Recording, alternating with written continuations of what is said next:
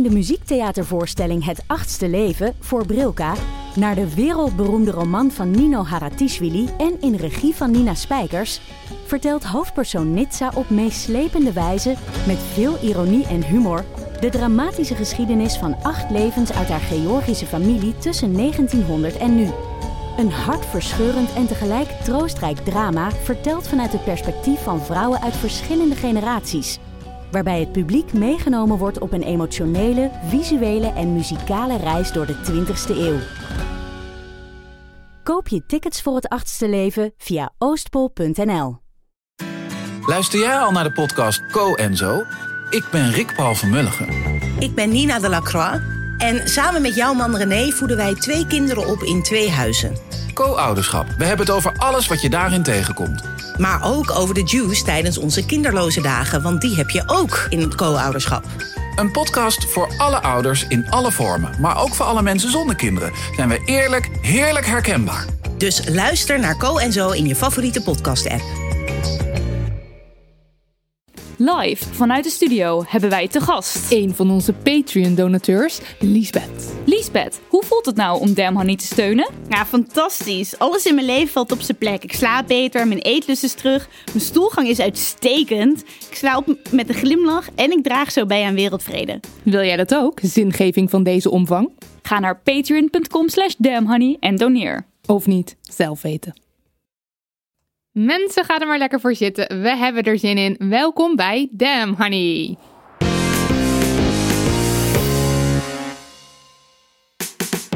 De podcast over shit waar je als vrouw van deze tijd mee moet dealen. Mijn naam is Marilotte. En ik ben Nidia. En je luistert naar aflevering 25. Waarin we toch wel een van de mastodonten van de Nederlandse podcastwereld te gast hebben.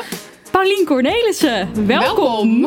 Dankjewel. Ja, ik, ik had dus op. Ik dacht ik moet met een groot staalwoord komen om jou te introduceren. Ja, ja. maar toen las ik dat mastodont betekent dat je er nu niet meer toe doet. Of uitgestorven bent, toch? Je Zo. doet er nog wel toe. Ja. Dat, Oh, dat is iets wat ik toch ja, dan. Ik zit, ik zit meteen na te denken. Ja, dat betekent ja, dat heeft wel iets van. Ja, je hebt het vaak bij politieke partijen of zo. Hè? De mastodonten van de VVD waren er ook. En Ja. dat betekent dan dat Frits Bolkestein er ook was. Ja, Ja, die doet er niet zo erg meer toe, inderdaad. Maar goed, je fijn dat ik er toe. wel nog toe doe. ja. Dankjewel. Eh, we gaan het zo meteen hebben over feminisme en taal. Maar eerst, Nidia, wat voor onfeministische shit heb jij afges- uitgespookt afgelopen week? Nou, ik werd gebeld door de NOS. Dat was al heel iets. Ik was nog nooit gebeld door de NOS. En de NOS die zei, eh, Margaret Atwood van The Handmaid's Tale gaat haar eh, nieuwe boek presenteren. Deel 2 van The Handmaid's Tale, de testamenten geloof ik. Eh, en we zoeken mensen die daar wat over kunnen zeggen. Kan je er wat over zeggen? Toen zei ik, ja, ja, ik heb dat boek wel gelezen. Maar dat is echt heel lang geleden. En verder heeft ze geen boeken geschreven, toch? Oh. Nou ja, ehm, toen bleek dus, de mevrouw die zei toen, nou, eh, ze, heeft heeft 30 heel boeken. veel. die vrouw heeft 16 romans, 17 dichtbundels, 8 verzamelingen van korte verhalen, kinderboeken, non-fictie, televisie, radioscripts, theater en allerlei opiniestukken voor kranten geschreven.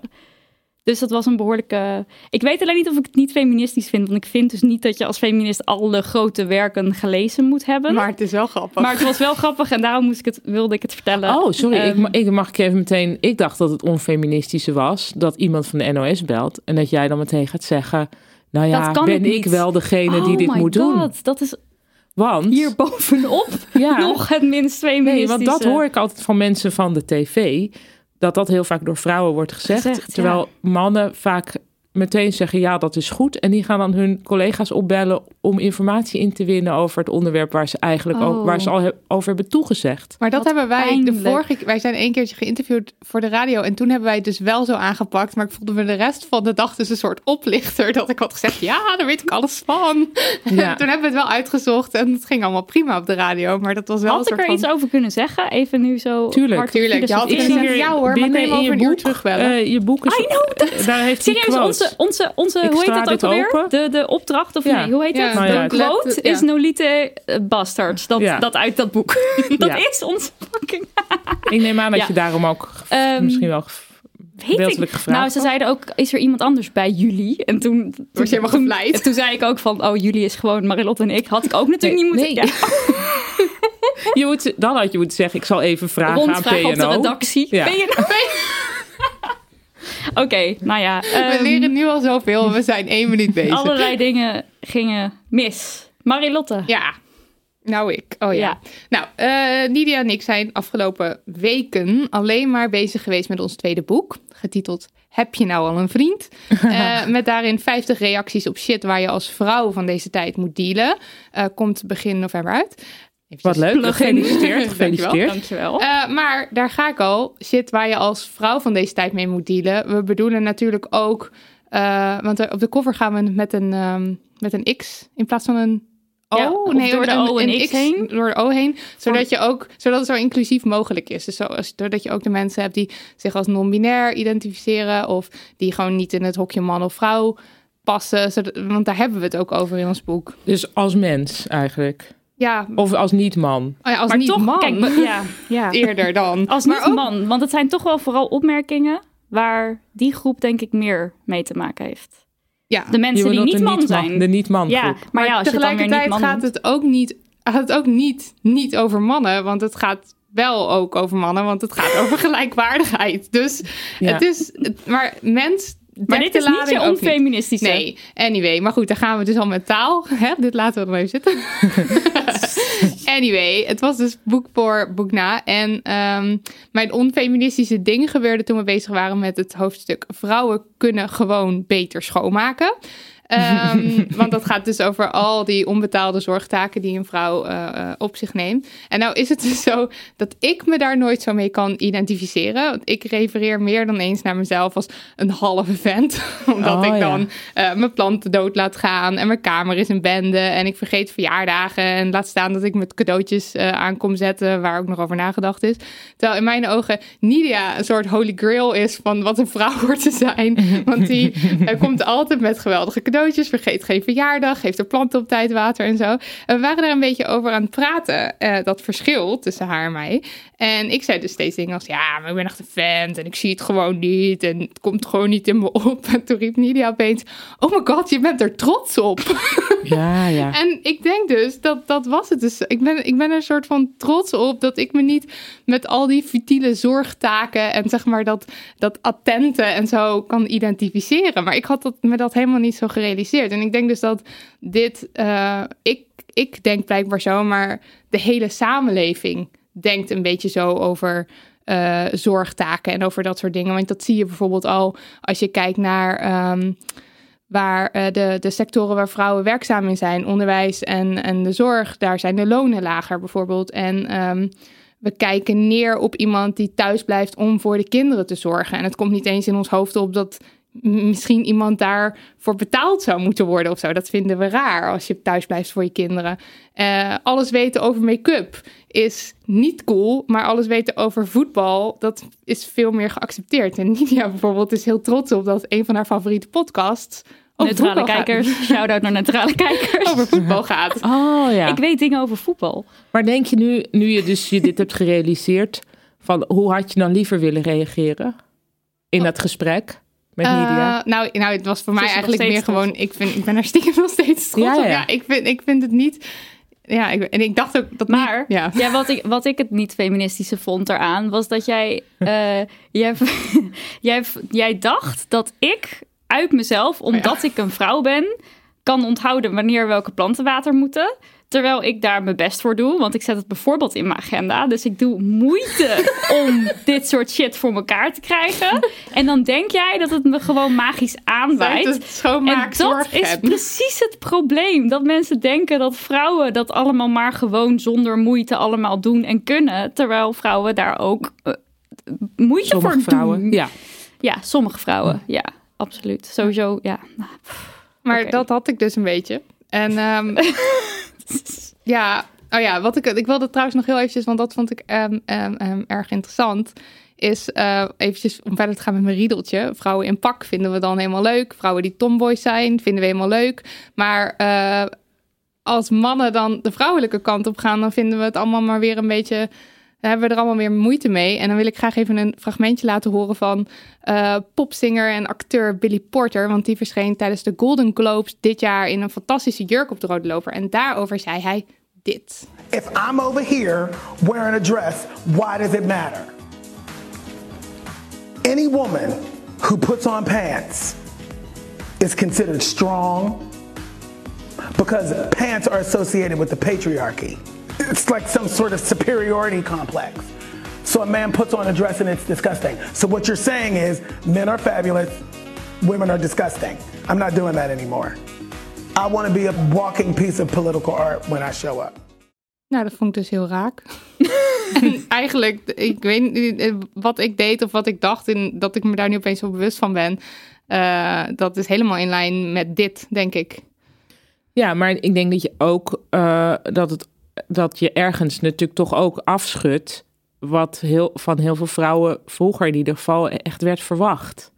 Van, ja, dus, oh, dus, dat je je soort van dus- afzet dus- daartegen. Ja, ik vind daar mag je wel een beetje trots op zijn. Dat jij denkt van nou, uh, de planten die zoeken het verder zelf maar uit. Of weet ik, ik weet niet wat voor dingen, maar dat is toch ook zo? Ja, nee, dat is ook eigenlijk wel zo. Ja, het is voor, ik vind dus echt Ik meer vind die... dat je Nidia wel heel erg geshamed hebt. Dat is het, zeg maar. Dat van, het komt de mensen, het komt de vrouwen natural. Ik niet. Ik, Ik ben ben niet zo'n al- typetje wat zich daardoor laat eh, onderdrukken. Of Ja. zo. En ik heb echt tot op het laatste moment aangenomen dat het jou gewoon kan aanwaaien. Totdat ik zei van, ik zet soms dingen drie keer in mijn digitale agenda. Dus dan krijg ik drie keer een melding, drie keer een mailtje, drie keer om het Echt? maar. Over planten. Nou, Ja. niet over... De planten heb ik wel echt lang... Kijk, ik ben net gaan samenwonen en Daniel doet 75% van de huishoudelijke taken hier. Want we hebben laatst Volkskrant 85. Wordt gecorrigeerd. Laatst zo'n Volkskrant dingetje ingevuld. Dus hij doet al die planten nu en koken en alles. Maar daarvoor had ik dan wel zo eh, maandag eh, die plant en dan om de twee weken. Want in je digitale agenda is het heel makkelijk. Dan kan je gewoon zeggen van remind me elke twee... Nou ja, Ja, ik vind het echt de Nou eye-opener alsof- van de eeuw hier hoor. Het zo is. Maar bijvoorbeeld een verjaardag van je oma, dat zet ik in mijn agenda met een reminder van je moet dan even iets doen. Een kaartje of een ballon sturen of zo. Dat Ja, is niet krijg- dat ik weet van ze is dan jarig en dan moet ik dat doen en dan, nou ja. ik krijg dan een appje van mijn te moeder. lang over. Anders Oh, vergeet ik het. Kijk. Ja. Maar ik dus ben- jij hebt ook een, eh, er is een vrouw die, de, die het, je Ja, hebt een ja. externe harddrive vrouw. Nou, mijn vader kan, heeft er ook Oh, heeft het van. ook, Ja. Maar Pauline, heb jij iets minst Ja. feministisch? Oh ja, maar ik had, had eigenlijk twee dingen. Ik weet niet, ik kon niet zo goed kiezen. Zal ik er eentje kiezen? Alles maar door. allebei? Alles, gooi alles op ons. Nou, ten eerste, dit is een terugkerende gedachte, maar ik had een nieuwe gedachte erover. Namelijk, als je in de auto zit en je zit op de passagiersstoel, hè, dus niet achter het stuur, dan heb je die zonneklep, die doe je naar beneden en dan zit daar meestal een spiegeltje. Spiegeltje. Ja. Ik was hier altijd soort van feministisch woedend over, van, want vaak zit dat spiegeltje aan de bestuurszijde niet. En vond ik verschrikkelijk, weet je, van alsof alleen vrouwen in een spiegel moeten kijken en aan hun make-up tutten. En, en toen, eh, en dan is natuurlijk de volgende gedachte, oké, dus blijkbaar denk ik dat vrouwen altijd op de, op de passagiersstoel zitten. Dat klopt natuurlijk al niet. Maar ik had het gevoel dat auto, eh, hoe noem je dat, fabrieken...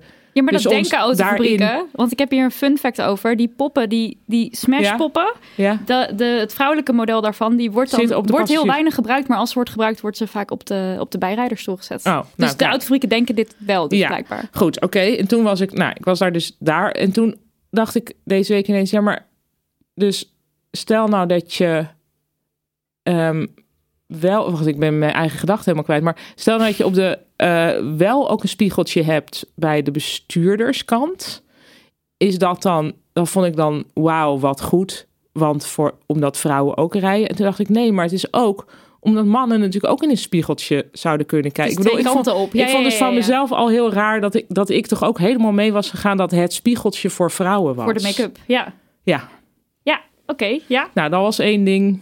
Moet ik die andere ook Ja, noemen? graag. Eh, dat was, ik was in een, eh, in een soort ja, professionele situatie. En ik was met allemaal... Met clipboards. Nee, nee, nee, nee en- dat niet. Maar ik was, ik was met, ehm, met een aantal mannen aan het praten die... eh, en ik een beetje allemaal hetzelfde, hetzelfde beroep. Ehm, ik was dan van die, van die hele groep... Degene die het verste, denk ik, was... volgens sommige definities van succes. en toen ging ik zeggen... eh, ging het over iets. En toen ging ik mezelf een beetje naar beneden halen. Zo van, dan doe ik dit of dat. dan zal ik wel weer veel te veel dit of dat doen, professioneel als ik ben. Ironie, ironie. En toen... eh, en dat deed ik soort van om, om de rest een gemakkelijk Ja, ja, of ja, van- ja. op het gemak te stellen van... de- denk maar niet dat ik zelf vind dat ik verder ben of zo. Dat. Dit is En toen- heel herkenbaar ook. En toen ging een van die personen ging terugreageren met... oh, maar... eh, dus ik zei van, dan zal ik dat en dat wel weer veel te veel gaan benoemen, professioneel als ik ben. En toen zei hij, nou, dat is allemaal angst. En, eh, en ik van, en ik wist natuurlijk, het is geen angst, want ik heb hier geen angst over. Dit is eigenlijk voor jullie. En toen ging ik me een soort van, ja, ik voelde me een beetje beledigd eigenlijk Ja. door dat is angst. Terwijl ik later dacht, nee, ik heb zelf een bal neergelegd voor een goal. Het is En hij heeft hem erin Ja, het is al raar om te zeggen, oh nee, maar dat zei ik eigenlijk alleen maar, want... Nee, dat kon natuurlijk niet meer. Nee, maar dus ik, ik had even zo'n paar gedachtenstappen nodig om Ja. te denken, ja, dit heb ik echt voor mezelf neergelegd. Ja, Maar dat was gewoon niet, niet dat, ik, Was ik niet denk nodig. niet dat, nou, ik dacht, ik, ik denk niet dat veel mannen dit waren gaan doen. Nee, dat, Nee, dat denk, denk ik ook niet. Ik vond dit een leerzaam, minst feministische rondje. Oké. Wel, ja. Ja. Tijd voor post. Ja, post. Poststuk 1. Hoi meiden. Ik geniet erg van jullie podcast en ik heb een onderwerp dat ik graag met jullie wil delen. Het gaat mij om het fenomeen dat het onbeleefd is om om de leeftijd van een vrouw te vragen, terwijl dit bij mannen geen probleem schijnt te zijn. Ik vroeg me laatst af waarom dit eigenlijk zo is. Ik ben zelf 32 en over een week 33. Maar ik word vaak nog veel jonger geschat dan dat. Mensen, me- meestal schrikken mensen er zelfs bijna van als ze mijn leeftijd horen. Ik krijg dan te horen dat ik er jonger uitzie en dat dat een compliment is. Maar eerlijk gezegd voel ik dat zelf niet echt zo. Als ik 25 geschat word, dan denk ik zelf aan hoe en wie ik was toen ik 25 was. Ik vind dat ik als persoon sindsdien erg gegroeid ben en daar ben ik trots op. Ik schaam me niet voor mijn leeftijd en eerlijk gezegd vind ik het dus gek dat ik blij moet zijn dat ik jonger geschat word dan dat ik ben. Ik heb er de afgelopen tijd wat meer bij stilgestaan en erover nagedacht. Dat jonger geschat worden voor vrouwen een compliment is, heeft naar mijn idee puur en alleen te maken met dat vrouwen geacht worden mooi te zijn en dat men vindt dat we na een bepaalde leeftijd, 30, vraagteken, ik erg vroeg. maar oké. Ja, ik ben het hier ook niet mee eens. Ehm, waarom is de vergankelijkheid van de vrouw nog steeds zo'n issue, terwijl mannen prima oud mogen zijn? Waarom is het normaal als een jonge vrouw met een oudere man is, maar is het andersom gek? Waarom, willen oudere vrou- waarom worden oudere vrouwen op zijn best extreem geseksualiseerd? Denk aan de term MILF. Maar zijn oudere mannen wel materiaal voor jonge vrouwen om mee te trouwen? Ik heb hier verder eigenlijk ook nog nooit andere vrouwen over gehoord. Iedereen lijkt het ermee eens te zijn dat jonger geschat worden een compliment is. Maar ik heb juist gemerkt dat de mensen die me wel de juiste leeftijd schatten, of die weten hoe oud ik ben, me meer serieus nemen. Wat vinden jullie? Vinden jullie het een compliment om jonger geschat te worden en waarom? Liefst Nicky. Ik vind het geen compliment. Hoe oud zijn jullie? ik ben 30 Ik ben 31. en laatst kochten we twee biertjes en moesten we ons idee laten zien. En Marilotte had niet bij zich En en, dan ik zeg wel. ik altijd, ik ben 31. En dan, En die, de, Ja, de, dat- de dame was not amused dat jij het niet kon laten zien. We Nee. kregen de drank wel mee. omdat Nidia het maar het is had. zo irritant. Ja, ik vind het. Ja, ik weet, ik weet het niet. Ik kan het. Stiekem vind ik het nog steeds fijn als er om een idee gevraagd wordt. Want het gebeurt nog vaak, vaak genoeg om soort van de bevestiging uit te halen dat ik niet je- er oud uitzie. Dus Eh, dus, dus ik ben ja, daar dus wel, ja, ik ben daar wel gevoelig in. voor soms. Ja, zeker. Ik eh, ben 43 en ehm, ik, mij is nooit om een idee gevraagd, ook omdat ik geen alcohol drink. Dus dat is nooit een, een punt geweest. Maar ook volgens mij was die wet, wet er ook nog niet toen ik nog in een soort gevarenzone van jongheid. Ik, Nee, toen moest je ook 16 zijn natuurlijk. Ehm, Ook ja, nog. precies, ja. Dus En je- volgens mij hoeft dat was ook meer een richtlijn. ja, precies. Dat was Ja. niet, je moet Dat naar niet het idee nee, vragen. nee, nee. klopt. Ehm, maar ik had laatst wel dat we hadden, geloof ik, wat was dat nou? Oh ja, mijn schoonouders waren 50 jaar getrouwd en toen hadden we van die grote ballonnen met 50 en daar liepen we mee rond. En toen zei iemand tegen Chris, wow, want Chris, mijn vriend, had hem vast, die ballon. En die, toen was iemand die zei, oh, is Paulien al 50? dus ook zo van, zo, nou die ziet er dan jong uit. Maar dat is, ik werd dus eigenlijk wel ouder geschat, denk ik. Eh, tenminste. 48. Wijze Ik had vrouw. 48 geschat. Zo, ja, en dat vond ik, ja, geloof ik toch vooral heel grappig eigenlijk.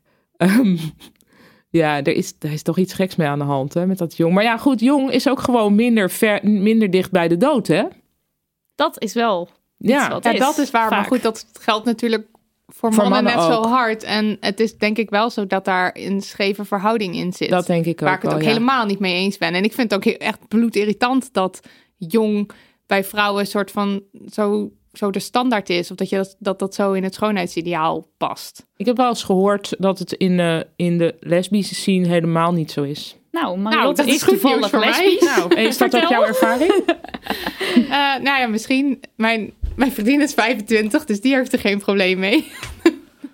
Met oudere mensen. Ja, maar ja. Nou, ja, maar je bent ja, echt dat- nog heel jong. Maar ik, zie je dat veel van? Dus dat bijvoorbeeld een vrouw van nou, 50 een vriendin van 30 heeft of zo. Misschien, ik weet het eigenlijk niet zo. Geen Mijn idee. eigen ouders schelen 18 jaar. Ja, ja. Oh ja, En die van Daniel 20, toch? 23 jaar. Waarbij steeds en de vader waarbij de ouder vader is. inderdaad ouder is. Maar ik ben dan weer ouder dan Daniel, drie jaar.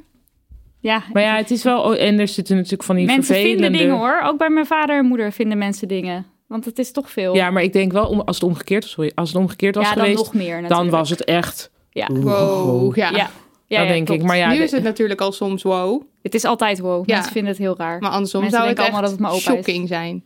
Waarschijnlijk. ja, Ja. dat denk ik echt. Ja. Maar de, de- ja, er zit natuurlijk ook gewoon een heel dom biologisch aspect aan. Ik bedoel, met stellen die kinderen krijgen, dat kan met een oude man en een jongere vrouw wel. Ja. En omgekeerd kan dat niet. Ja. Mm, maar ja, goed, dat, dat verklaart niet alles, denk ik. Nee. Maar hebben we nog... Had, was er nog een vraag? Nou, vind je Volgens erg? mij ik vind is- het dus is- wel vervelend. Ik vind het geen compliment. Dat was wat ik... Oké, ik, vind, Maar ik, ik wil het geen compliment vinden, maar ik vind jullie het wel. zelf een vrouw of een meisje? Ha, ik al lang een vrouw. Maar vanaf wanneer dan? Eh, ik denk vanaf, nou, het is een beetje jullie leeftijd Ja. begon ik dat. Want toen vond ik het namelijk ook, toen heb ik volgens mij ook mijn eerste boek, uh, trouwens zeg maar echt mijn ding, was ik zo een beetje jullie leeftijd toen ik dat aan het schrijven, eh, schrijven was. En toen viel het mij op dat er vrouwen waren van mijn leeftijd. Dat was dus alweer een tijdje geleden, maar die dan twee vlechtjes droegen. En dat vond ik zo. uh. Ehm, ja, eh, en dat vond, ik, dat vond ik daarmee te maken hebben. Van nee, nee, nee, Meisje. ik ben een meisje. Op een gegeven moment moet je toch de stap zetten van nee, ik ben nu echt wel een vrouw. Volgens mij zijn vrouwen van jullie generatie daar veel meer zich van bewust. En doen dat ook. Of wat zeggen jullie, meisje Ja, of wat vrouw? zeg jij? Ja, je hoeft het natuurlijk niet zo vaak over jezelf te zeggen, maar dan zou ik wel vrouw zeggen. Maar het is ook hoe je verwijst naar anderen misschien. Ik vind het dus een super gek idee dat stel er zou me nu iets overkomen en het zou in de krant komen dat er dan staat vrouw 31 Ja, maar voor ongeluk. Dat is ook als, als je 18 bent, hè? Ja, nee, Ja. dat weet ik. Maar, Nee, maar goed, dat ik zouden vind het nu dus nog gek vinden. nu nog steeds raar. Maar en dat als dat je, stel, stel dat je tegen iemand zegt van, nou, ik maak een podcast eh, samen met Een vrouw. een, met een vriendin van mij. Ja. Dat is een van. Dus wat zeg je dan? Een meisje? Nou, ik denk, een dat, ik denk dat ik dus Nee, actief toch? meisje Nee. of vrouw vermijd. Ik zou ook Nidia, nou, niet naar Nidia verwijzen als een vrouw. Nou, Nee, ook niet naar mezelf. Gewoon omdat ik dat, ja, ik denk dat ik, en dan zou ik het dus nou, met een vriendin en wij. En, Oh, wat grappig. Want ik zou vermijden. zonder. Ja. Oh, ik, sorry. Ik zit af en toe aan de. Ik, zou, de ik praat heel erg met mijn handen, dus dan tik ik af en toe tegen de microfoon aan. Ehm, ik zou jullie heel erg wel gewoon beschrijven als twee vrouwen. Ik ook. En niet, Wel. niet meisjes. ik ook en ik zou mezelf ook niet bedoeld, meer hoor. als meisje. Als meisje zou ik het raar vinden. Als mensen mij zouden omschrijven als meisje, zou ik het bijna beledigend vinden. Ja. Maar ik ben er nog niet aan toe om mezelf de hele tijd als vrouw te omschrijven, denk ik. Dit is super interessant. Eigenlijk moet je dit moment noteren. Dit was nu. En dan bijvoorbeeld over twee jaar kijken, van, dat nog vind zo ik nu, is. ja, wat vind ik nu eigenlijk? Ja, misschien zit ik in zo'n overgangsperiode. Dat denk ik. Ja. Net zoals jij zat dan. Ja, Grappig. ja. Poststuk 2. Hoi hoi meiden. Ten eerste wil ik eventjes zeggen dat jullie podcast echt geweldig is en ik heb een heleboel nieuwe dingen geleerd. Lief, dankjewel. Ten tweede heb ik een beetje een probleem. Ik ben een meisje van 18, bijna 19 en weet sinds ruim een jaar dat ik op meiden val. Nu hebben mijn vrienden en vriendinnen er nooit echt een probleem van gemaakt, maar mijn vriendengroep hiervoor wel. Niet dat ze in mijn gezicht zeiden dat ze er oncomfortabel mee waren, maar ze zeiden wel achter mijn rug om dingen als: ja, ze kan ons allemaal eigenlijk wel leuk vinden. Of ik wil eigenlijk niet met z'n tweetjes afspreken met haar, want wie weet heeft ze een crush op me of zo. Ik merk dat sinds het uit is met mijn ex, een vriendin een beetje hetzelfde reageert als die meiden van vroeger, terwijl ik echt geen crush op haar heb. Door dit soort dingen vind ik het heel moeilijk om naar vriendinnen te uiten dat ze echt heel erg veel voor me betekenen en dat ik echt van ze hou. Lichamelijk close komen is nog moeilijker. Straight vriendinnen kunnen zoenen en er is nooit een tweede gedachte. Terwijl ik al moeite heb met een knuffel geven en dan maar hoop dat ze niet denken dat ik ze leuk vind. Misschien dat deze gedachten allemaal alleen door mij komen, maar ik zit er wel echt mee. Dus ik vroeg me af of jullie iets van advies of iets hebben. Want ik weet zelf echt niet wat ik moet, kan doen om ze duidelijk te maken dat ik niemand in de vriendengroep leuk vind. Zonder in hun gezicht te zeggen: hey, just saying, ik heb geen crush op je hoor. En we weten allemaal dat echt niemand me dan gaat geloven. Groetjes, Sarah. Kijk allebei naar mij. Ja. Ja, jij. De lesbische. Ja, de lesbische. Eh, ja, ik vind het heel kut. Dit is... Dus ik vind het zoiets apart. Mijn En- eerste gedachte is dat ik het heel kinderachtig vind. Ja, en ook heel erg soort van raar arrogant, omdat je blijkbaar denkt dat, dat iedereen, maar, iedereen je maar leuk vindt. zo. Ja. Oh ja, dus kan. En elke lesbi is verliefd op alle vrouwen. is toch gek? Is heel gek. Het is heel raar. Marilotte, als lesbi, eh, ben jij verliefd op alle vrouwen? Nee. Oké. Ik wilde een grap maken, maar ik dacht, ik wil gewoon niet nu de verkeerde indruk eh, achterlaten. Dus nee.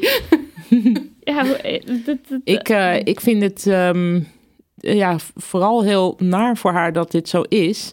Maar ik zat te luisteren en ik dacht, ik heb misschien wel een soort tip. Maar dan moeten jullie maar zeggen of je het een goede tip vindt. Wat ik denk ik in haar plaats zou doen. Eh, natuurlijk is het heel raar om te gaan zeggen: hey, eh, gewone vrouw, vriendinnen, ik wil niet met jullie naar bed. Ehm, dat kun je natuurlijk nooit doen. Dat heeft ze gelijk in. En daardoor wordt misschien een gewone knuffel of whatever wordt ook awkward daardoor. Ehm, maar als ze nou eens af en toe iets zegt over iemand die ze wel leuk vindt. Dus iemand Ah. buiten die vriendengroep. Ehm, ja, bijvoorbeeld een vriend van mij, cabaretier Johan Goosens, die is gay en die valt eigenlijk uitsluitend op eh, mannen van kleur. Nou, dat laat hij echt wel weten. En daardoor, dan, nee, nou hoeft het natuurlijk niet zo te zijn dat je zo specifiek op een bepaalde groep valt. Maar je kan toch zeggen van, oh, ik vind eh, haar heel erg leuk. Oh, je zo- neemt gewoon één iemand en dat, die, die crush Als die er- ga je helemaal daarop uitbuiten. Nou ja, meer af en toe iets daarover zeggen. Eh, dat is misschien ook wel natuurlijk, omdat die vriendinnen misschien af en toe ook iets zullen zeggen over een jongen die ze leuk vinden. En ik denk misschien ook wel dat je gelijk hebt, want ze zegt hier ook sinds het uit is met mijn, Oh ja, eh, met mijn ex, doen ze zo raar. Dus blijkbaar Ja. waanden ze zich veilig toen ze nog in een Nou ja. relatie zat. En toen daarna werd het een soort van, hoe, ze Ja. is weer Weer volgende slachtoffer. Overigens denk ik ook dat als er in zo'n groepje meisjes zo ingewikkeld over wordt gedaan, dat er misschien nog wel, nog wel iemand anders eigenlijk ook lesbisch is en denkt, oh, dat wat moet ik daarmee? is, toch? Dat lijkt mij haast wel. lijkt wel. Ja, dat zou ook kunnen. Want het is op zich niet een heel moeilijke gedachte om te denken, oh, ja, het is, het is een vreemd natuurlijk. Waarom zou iemand dat meteen, meteen ook verliefd worden op eh, iedereen in de omgeving? Ja, maar ik weet, weet wel van vroeger, had, toen had ik wel vriendinnen die heel erg wel niet de indruk wilden wekken dat ze lesbisch waren. Ik wist toen zelf ook nog niet dat ik dat was. En maar die maakten er dan ook een punt van dat ze dat, Ja. dat, ze dat niet wilden zijn. Die vibe krijg ik een beetje uit Ja. deze vriendengroep, En uit dat- deze ja. brief. Precies. Maar ja, nou ja, misschien is dan jouw tip de meest concrete tip. Lijkt mij we wel handig, toch? geven. Ja, De of, meest of misschien toch als, je, als er echt een duidelijke aanleiding is, dat er echt iets gebeurt van dat je denkt, oké, maar ze denken dit echt, hier, dit is onomstotelijk bewijs, dan toch misschien het gesprek aangaan en zeggen, hallo, waarom doe je zo raar? Ja, zo lesbisch 101. Ja. Ik ben niet op jullie allemaal. Ja, is misschien ook zou handig. heel vermoeiend zijn, namelijk. Hebben we nog één laatste? Sterkte hiermee trouwens. Zet hem op. eh, Wel super tof dat, dat zo iemand mailt naar Ja, jullie. ja, zo jong ja, heel, en zo heel, eh, heel, heel. zelfbewust, vind ik goed. Hoofdstuk 3. Ik was geloof ik een jaar of tien toen ik al begon te puberen. Ik kreeg mijn regels. En dat is, eh, Ja, dat is- Vlaams voor eh ongesteld worden. Ja. En borsten. En was ook al heel vroeg bezig met ontdekken. Ik schreef graag verhalen. En om een of andere reden was ik een erotisch verhaaltje beginnen schrijven in mijn dagboek met slotje. Uiteraard zo'n slotje op mijn dagboek. Sorry. Brengt herinneringen terug. Het was stond een paard op. sleuteltje waar, Ja. wat overal in past. Ehm, uiteraard compleet privé en dus enkel voor mijn ogen bestemd. Echter, op een of andere manier vond mijn moeder dit, vond mijn moeder dit, en je kan het al raden, een uitbrander van je welste. Dat hoorde toch niet, wacht maar tot papa dit hoort. Daar hoef jij helemaal niet aan te denken of mee bezig te zijn, et cetera, et cetera, et cetera. Ik schaamde me zo diep en ben direct gestopt met onderzoeken en ontdekken. Hoewel ik het toen niet kon vermoeden, heeft dit verhaal, ik geloof althans dat het daar vandaan komt, een enorme weerslag op hoe ik seksualiteit zie. Ik roep hard, alles moet kunnen, bij wijze van spreken, maar ben zelf nog nooit klaargekomen. Ik masturbeer niet, ik weet niet wat ik leuk vind in bed. In feite kan het me zelfs niet heel veel schelen, moest ik seksloos door het leven gaan. Jezelf bevredigen lijkt me momenteel tijdverlies. Ik kan beter de vaatwas nog even snel leegmaken. en ontdekken is natuurlijk totaal. En ontdekken is er natuurlijk totaal niet bij. Help. Wat kan ik doen om die impas, is het impas? Impasse? Impasse. Impas, impasse te doorbreken. Het zit echt diep en ik heb werkelijk geen idee waar te beginnen. Ik denk vaak dingen als seks is gedoe. Ik lees liever een boek. Wat heb ik er uiteindelijk aan? Klinkt toch verschrikkelijk als je nog maar 31 bent. In ieder geval, ik hoop dat jullie me kunnen helpen en kijk uit naar alle afleveringen van de podcast die ik nog ga ontdekken. Wacht, ze is 31 dus? Ja. ja. En op de tiende, ja, op de Nou ja. tiende be- begon dit. Je moet niet seks, natuurlijk. Maar als je denkt, ik wil misschien wel seks, dan lijkt het me wel goed om hier met iemand over te praten. Ja, Dit lijkt me ook heel erg iets... Ik denk dat ze echt eh, even, eh, of even naar een seksuoloog Ja, eh, zo toe echt moet. iemand die er dingen van af weet. Dus Ja. niet, niet, niet Ja. iemand op straat.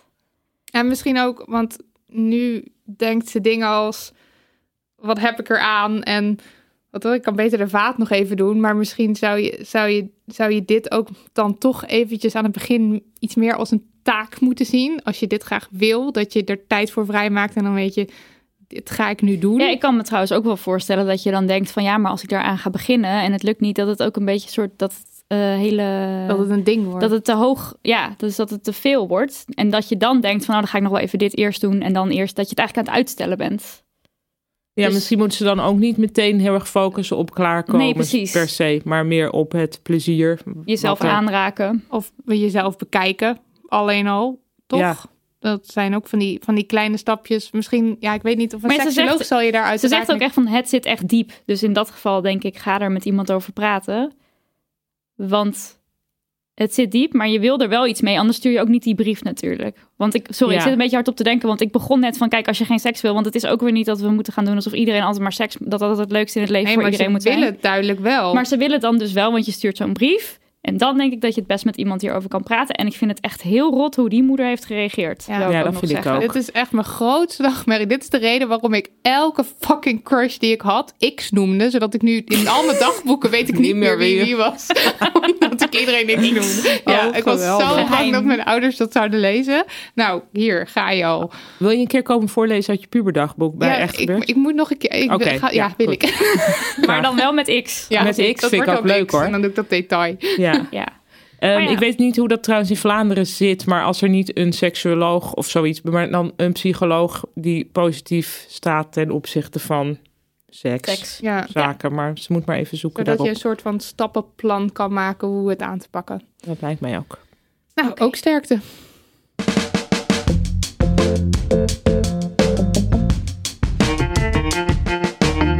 We moeten het even hebben over taal. En voordat we dit gesprek beginnen, lees ik graag even een quote voor uit het overbekende en zeer belangrijke feministische werk De Tweede Sekse van Simone de Beauvoir. Wat jij niet gelezen hebt. Wat jij niet gelezen hebt. Dat moet meteen even gezegd worden.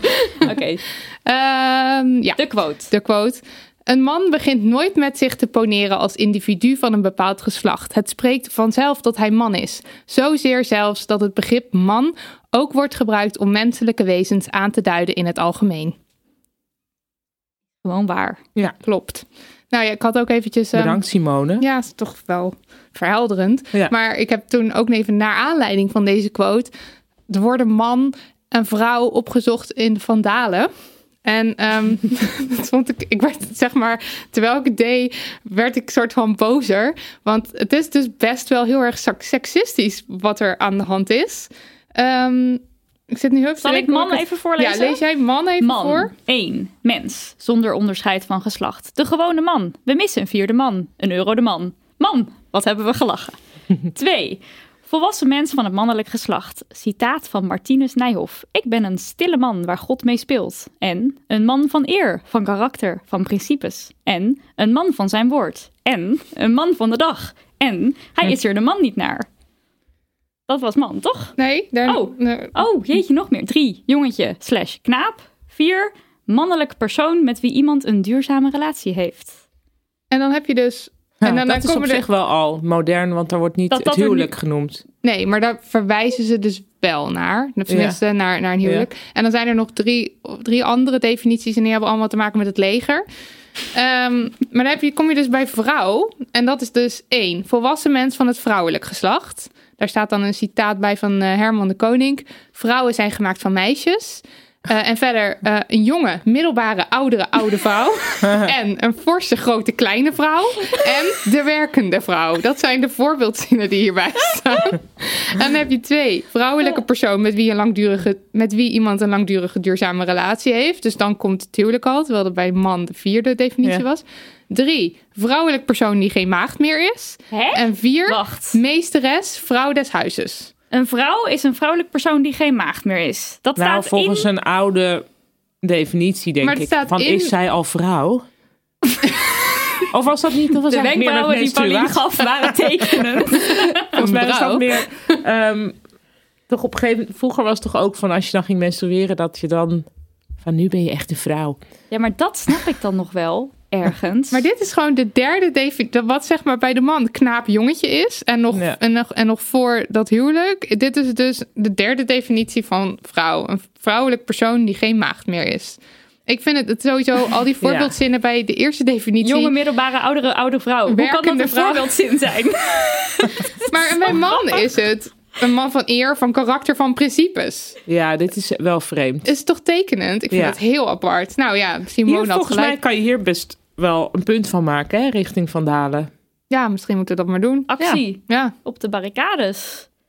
heel gek. Vind ik geen gek idee. Van Dalen wil heel graag ook een... eh, Feedback. eh, nou ja, ze willen heel graag een, ja, modern en relevant zijn. Vandaar dat ze ook elk jaar bijvoorbeeld de verkiezing eh, van het woord van het jaar doen. Oh ja. Dat heeft natuurlijk ook te maken met dat, dat ze op zich erkennen dat taal verandert. Maar dit zou wel eens een beetje aangepast kunnen worden, toch? Is toch vreemd, ja. Ja. Ehm, maar het, het is natuurlijk vaak in, in eh, taal dat we vrouwen onder, dat vrouwen ondergeschikt zijn in, in opmerkingen. Of dat we dus mannelijk als cooler afschilderen. Zoals bijvoorbeeld eh, man up, vermannen. Ja. Of eh, Ballen, ballen hebben. die heeft ballen. Zeg Ja. maar, dat zijn allemaal uitingen die koppelen aan man en aan... Ja. Hoewel, Hoezo eh, doen s- we oh, dat? eh, slappe lul en eh, Oh, ja. eikel en zo, dat is ook gerelateerd aan mannen. Terwijl dat juist met, met Ja. eh, zwakheid of zo, of domheid te maken Maar er is niet zo weer- dat, dat kut Je kan dan niet zeggen- betekent van... nee, dat is wow. alleen dom kutje, hè? Ja, Ja. Of wat een kut van een gemene vrouw. Dat maar kan altijd ook. negatief of, eh, of zwakker. En Ja. niet eh, dat je denkt, ja, dat wil je zijn, zo'n kut. Nee, nee. Inderdaad. Ja, dat is, dat is zo. Dat is iets raars. Ja. Ehm, eh, sorry, ik zit naar jou, te- naar jou. Hallo Adam en Eva match zie ik staan in het draaiboek en ik snap het niet. Dus ik, Ja, ik oh ja. Ik had kijken. een aantekening gemaakt, want ik vond het Ja. wel... Ik las ergens dat eh alledaags taalgebruik een subtiele ui- uiting is van de on- ondergeschiktheid van vrouwen. Nou, daar hebben we het net heel kort even over gehad. En dat de, de masculine, het masculine in de taal is nog altijd de norm. Eh, zoals je dus bijvoorbeeld een piloot hebt en een pilote. En dan Ja. heb je de, dan iemand... Ja, ik las in de Volkskrant, het feminine vormt de uitzondering en het is een aanhangsel van de mannelijke vorm. Dus Oh, telkens zo wordt er iets aangeplant en te- aangeplakt. En toen dacht ik aan Adam en Eva, waar, waar de vrouw dan de rib is van de man, omdat het dan zo'n aan het komt Ja. uit hem of zo. En de taal. De man was er, wat- de man was er het eerst. Zo De man was er eerst Ja. en toen nam God volgens mij de rib en daar Ja. groeide Eva dan uit. En daar deed taal me opeens ook heel erg aan denken. Ja. En zijn namen natuurlijk ook al zo, hè? Dat Paulien is de afgeleide van Paul. En Oh, dat ja. geldt, geldt Oh, voor ja. heel veel. eh, ja, voor Maria, waar jouw naam van afhangt, natuurlijk niet. Maar ehm, voor heel veel namen wel. Er zijn niet zoveel mannelijke namen die zijn afgeleid van vrouwennamen. Ik zit nu heel erg hard te denken, maar ik kan het me niet bedenken. Ik las net wel over, over eh, eh, genderneutrale namen. Mhm. Eh, want, ehm, wacht, dit is een long, far stretch. Maar Renske de Geef, Ja. die heeft wel eens gezegd dat zij haar dochter genderneutraal wilde opvoeden. Ja, En toen heeft ze haar kind Boris genoemd. ja, En toen eh, dacht ik, haar dochter. ja, Ja. Zei, wat zei ik iets anders? Nou, je Oh. zei haar kind, maar... oh, haar ter- dochter. ja, ter, ja, haar eh, dochter heeft ja. ze dus Boris genoemd. En toen dacht ik, dat is raar dat we dus nu opeens Boris dan genderneutraal vinden. Of ze geeft expres een mannennaam aan een meisje, dat kan ook. Maar Ik denk vanuit dat daar... laatste, hoor. Ja. Ja, dat zal het waarschijnlijk geweest zijn. Maar vanuit daar dacht ik, hoezo is genderneutraal eigenlijk altijd mannelijk? Want als je bijvoorbeeld aan genderneutrale kleding denkt, dan zie je ook niet een jurk voor je. Dit, dit Ja. allemaal dacht ik vandaag. Oh ja, wat grappig. Ik heb een, eh, vorig jaar of twee jaar geleden een kinderboekje gemaakt samen met een heel leuke illustrator. Die heet Emanuel Wiemans, die noem ik eventjes. Dat boekje heet Het mooiste geluid ter wereld. En daar, het gaat eigenlijk helemaal over muziek en over... eh, ja, dus dat heeft eigenlijk niets met genderneutraal te maken. Maar het hoofdpersoontje, daar kun je niet van zien of het een jongetje of een meisje is. En het, hij of zij heet Nico, wat ik ehm, wel een soort genderneutrale naam vind. Zou alle twee kunnen zijn. En nergens, ik heb het zo geschreven dat er nergens hij of zij staat Oh ja. in het boek. Ehm, omdat eh, die illustrator mijn zoontje had gezien.